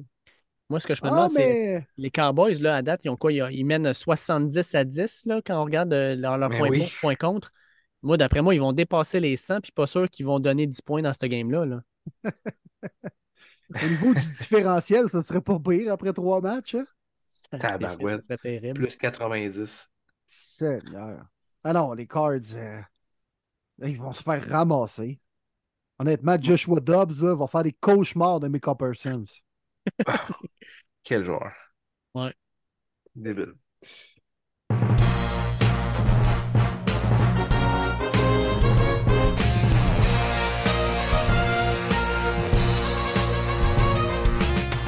À Las Vegas, messieurs, pour le Sunday Night Football, on reçoit du côté des Raiders les Steelers de Pittsburgh, deux équipes à 1-1, deux équipes qui ont des choses à se faire pardonner, des inquiétudes. Match-up qui peut être intéressant, surprenant de voir ça un Sunday Night, mais ça reste qu'on va voir la belle ville et le merveilleux stade des Raiders de Vegas au Sunday Night Football. Messieurs, vos impressions? J'ai le goût d'y aller puis d'appuyer sur le gros piton rouge. Hmm. J'ai le goût. Écoute, euh, laisse-toi aller, mon Et c'est ce que je vais faire. Oh. Les Pirates de Las Vegas à la maison, on va courir la balle avec Josh Jacobs. On va enfin comprendre qu'on a un bon porteur de ballon, puis il faudrait y donner le ballon. On va inclure un peu plus de Monte Adams dans le plan de match, même si, bon, il est euh, questionnable et un peu blessé cette semaine en vue de cette rencontre. Mais euh, c'est le genre d'équipe, les Raiders, qui vont sortir un gros match, prime time à la maison. Ils perdront pas la face. C'est pas une bonne équipe, mais c'est le genre de club qui pourra aller gagner ce style de match-là. Puis les Steelers m'ont pas convaincu. Euh, c'est une grosse défensive. Si on était capable d'appliquer autant de pression qu'on le fait con- con- contre les Browns, on va se donner une chance de gagner parce que Garoppolo, euh, la Toyota Corolla, ne, réagit vraiment pas toujours bien dans le trafic, mettons. Mais je sais pas. J'ai un feeling. Je vais avec les Raiders. Hey, estimo où les, les, les, Steelers, là, ils vont être tannants en maudit d'avoir vu les meilleurs joueurs défensifs contre eux autres. Je comprends qu'ils ont TJ Watt, là, mais semaine 1, ils se Nick Boza. Semaine 2, ils se Miles Garrett. Semaine 3, ils se pognent Max Crosby. Aïe, aïe, aïe, sérieusement, ils vont avoir hâte d'arriver à semaine 4 contre les Texans. Euh, mais moi, je vois les Steelers l'emporter sur la force de leur défensive. TJ Watt, là, il va être partout dans le backfield. La, Toyota Corolla, c'est une Toyota Corolla. C'est fiable, là, mais c'est pas fait pour courser contre une Ferrari. Euh, j'y vais avec les Steelers avec une grosse performance de la défensive plus qu'une grosse performance de l'attaque. Moi, je vais vous résumer ça à une game d'échecs. Mike Tomlin contre Josh McDaniels. Je pense que vous allez connaître euh, ma décision. Steelers. T'es en train de dire que Mike Tomlin, c'est un bon joueur d'échecs? Non, il y en Absolument. a un qui est un roi, puis l'autre est un pion. Oh, nice one. Très bon. Il n'y a même pas la tour sur le côté. Moi, c'était mon pion favori, celle-là. Ouais. comme avancer. Ouais, je l'aimais bien, lui, ses côtés. Moi, Moi, j'étais le cheval. Le cheval était fucké. Tu sais, il fait des L. Il fait des L, Ouais, c'est L, ça. des petits L. C'est comme, qu'est-ce que c'est ça? Ouais. Ouais, un cheval, un lion, on voit que tu joues dans tes patterns. Là. Moi, moi, j'étais le fou. Je sortais en diagonale, puis yahoo! Puis là, je me faisais avoir par un. Sautait partout, puis là, paf! Ouais. Non, mais les tours, j'aimais bien, moi, les petites tours. Allez, boys, on rentre dans les deux games du Monday Night Football. Oh, mais que se passe-t-il?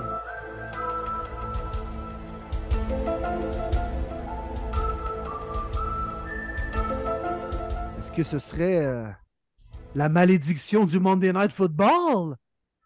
Ben, Mais terrible. que se passe-t-il au Monday Night Football? Les aliens sont parmi nous. C'est fou, hein, les quatre derniers. hein. On parle de la blessure à Kyler Murray au genou. On parle de Damar Hamlin qui meurt sur le terrain. On parle du tendon d'Achille de Aaron Rodgers et de la blessure au genou de Nick Chubb. Qu'est-ce qui nous attend cette semaine, les boys? Honnêtement, là, je suis un des joueurs des quatre équipes en présence, là, puis je suis pas tant content de jouer au Monday Night cette semaine. Pour vrai, là, c'est clair qu'un arrière-pensée. Joe Burrow, je veux pas être plate, prophète de malheur, là, mais Joue pas. hmm, Pour vrai, joue pas. Sois blessé, pour vrai. Il l'est. Je peux te le dire. il l'est. au sens propre et figuré. Hey, Aaron Donald, là, il Ah. pourrait faire quelque chose de très mauvais. là. Hey, Ouf. Ouais, ça sent pas bon. Ça sent pas bon. On Mais va là, commencer ça avec les... On va commencer, ouais, à Tempa, exact. Là. Les avec Eagles les contre les Boucaniers, Bucks. les Bucks à 2-0 reçoivent les Eagles à 2-0 eux aussi. C'est là que j'utilise mon piton rouge. Oh, tu vas jusque-là, dans le bateau Je de vais pirate. ah ouais. jusque-là dans le bateau que j'ai vu qui est très, très correct. Les Bucks à domicile, messieurs. Non, j'aime pas comment Jalen Hurts a commencé sa saison. Je pense qu'il va euh, trouver ça rough contre une bonne unité défensive. On peut se dire la même chose côté des Bucks avec une bonne défensive des Eagles, mais euh, non, je pense qu'on va jouer de balance. Euh, je suis pas sûr que Bradbury va être là. Là, Mike Evans va avoir toute l'attention, mais je pense que c'est le genre de game que Chris Godwin va exploser avec un genre de 13 catch, 150 verges, un touché. Je m'attends à un gros match de sa part. Puis non, moi, Jalen Hurts, comme je vous dis, il est- non, non, non, non. Les, les- les gens vont peut-être overreacter après cette défaite-là, à mes yeux. C'est pas le cas. Mais euh, c'est correct. C'est là qu'il faut qu'ils perdent les Eagles pour rendre en janvier. Fait que, victoire des Bucks. Non, puis ça en prend des surprises. Ça en prend des sur- surprises dans une semaine. là. Mais ce ne sera pas mon cas pour ce match-là. Non, moi, je prends les aigles.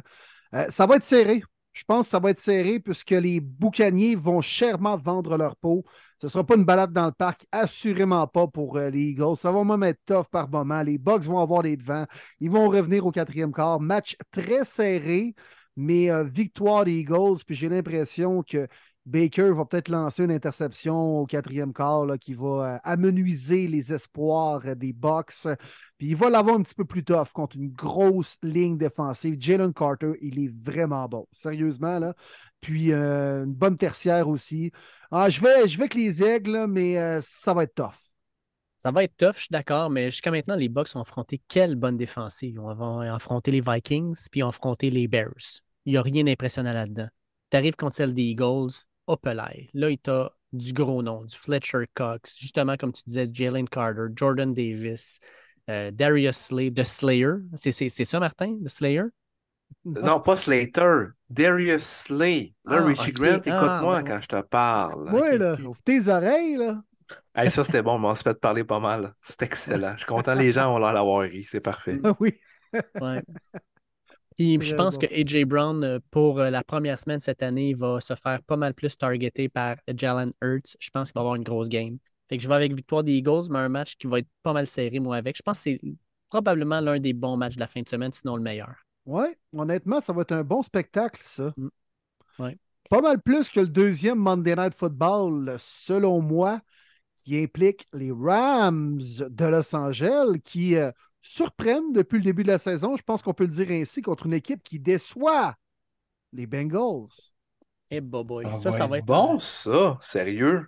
Ah ouais? J'ai hâte. Moi je, moi, je trouve que oui. Mm. McVeigh contre Taylor, il retrouve un ancien euh, collègue. Ouais, Puis, hum, McVay contre Joe Burrow va être là, tu sais, lors de l'enregistrement, on le sait toujours pas. Il s'est vraiment aggravé sa blessure. Ouais. Puis Jake Browning, c'est le, c'est le- second. Ouf, Hey, man, une grosse coche, là, pour vrai.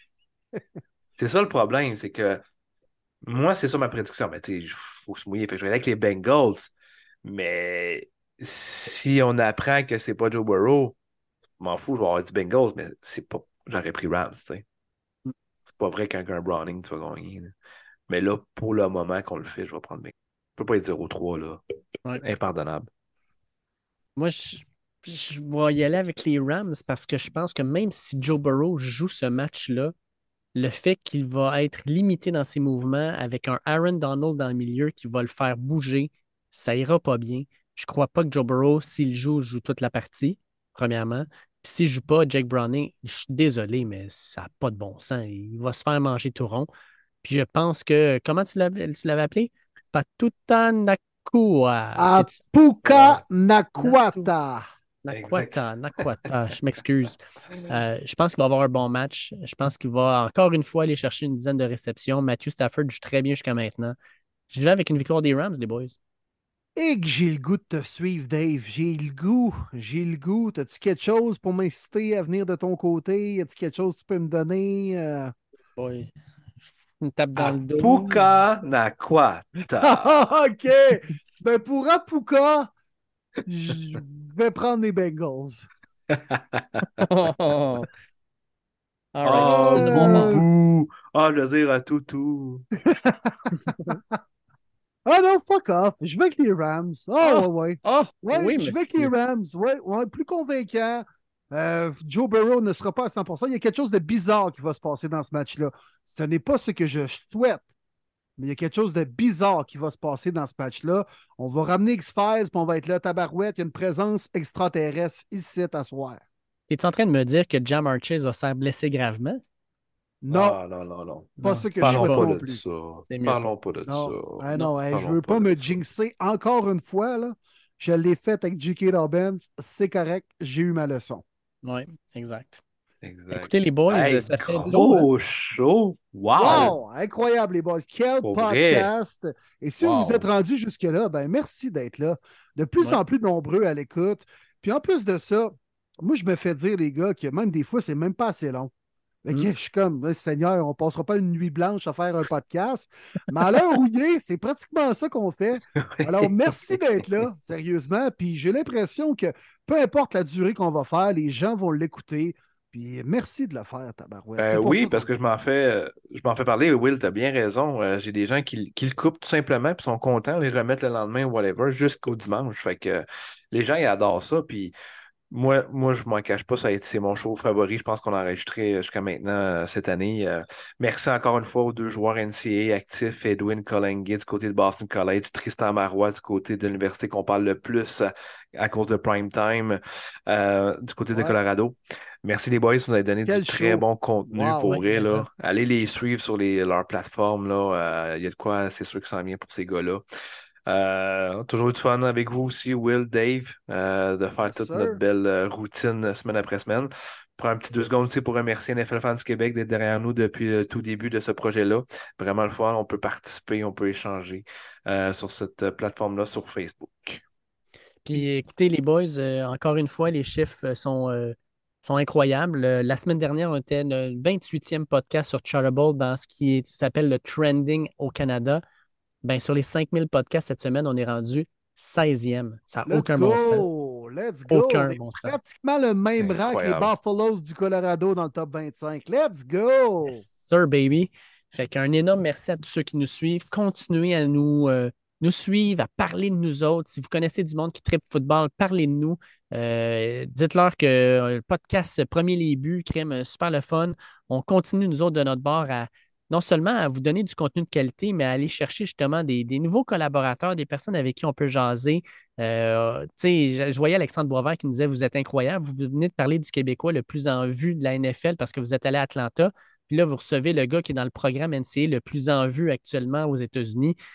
On fait tout ce qu'on peut pour aller chercher les collaborateurs les plus intéressants possibles pour vous donner le meilleur contenu. Puis on va continuer à faire ça semaine après semaine. Fait que un- c'est un plaisir de discuter avec euh, tout le monde et non seulement tout le monde de la NFL, la NCA et compagnie, mais aussi nos auditeurs. Continuez à nous envoyer des messages. C'est toujours plaisant de vous lire puis de répondre avec vous autres. Puis toujours de le faire à la bonne franquette, comme si on prenait une bière, tout le monde ensemble dans une salle en jasant Oui, de football. C'est ce qu'on veut euh, laisser euh, euh, propager comme message. Alors, euh, merci d'être là de plus en plus nombreux. Puis quel show, les boys. Marty, Dave, merci. Bonne semaine de foot. On va encore une fois avoir un incroyable samedi, un incroyable dimanche, puis un correct lundi. Et juste avant de fermer le podcast, on va avoir la preuve, juste voir si les gens l'ont écouté jusqu'à la fin. Envoyez-nous un message, OK, sur n'importe quelle plateforme, préférablement à premier début sur Facebook. Si vous aimeriez ça, qu'on organise un rassemblement d'un dimanche de foot cet automne à quelque part. Là, on va voir la preuve si vous avez vraiment écouté tout le podcast, puis si un événement comme ça, ça vous intéresse. Je dis ça comme ça. Yes. Yes. Ça serait Ben, moi, j'embarque. En tout cas, j'ai-tu le droit? Je peux-tu embarquer ou? Ben, tu Ben- l'as écouté jusqu'à la fin, mon Will. Tu l'as écouté Ok. Pas jusqu'à- mal les trois, on va être là, on va te dire, ça, c'est sûr. Je vais envoyer un petit message pour confirmer ma présence. Moi, je l'ai écouté All jusqu'à la right. fin. Excellent, Hey. les boys. Un gros merci pour vrai. Puis euh, bonne semaine de football à tout le monde. Yes, Yes, sir. Bonne semaine 3.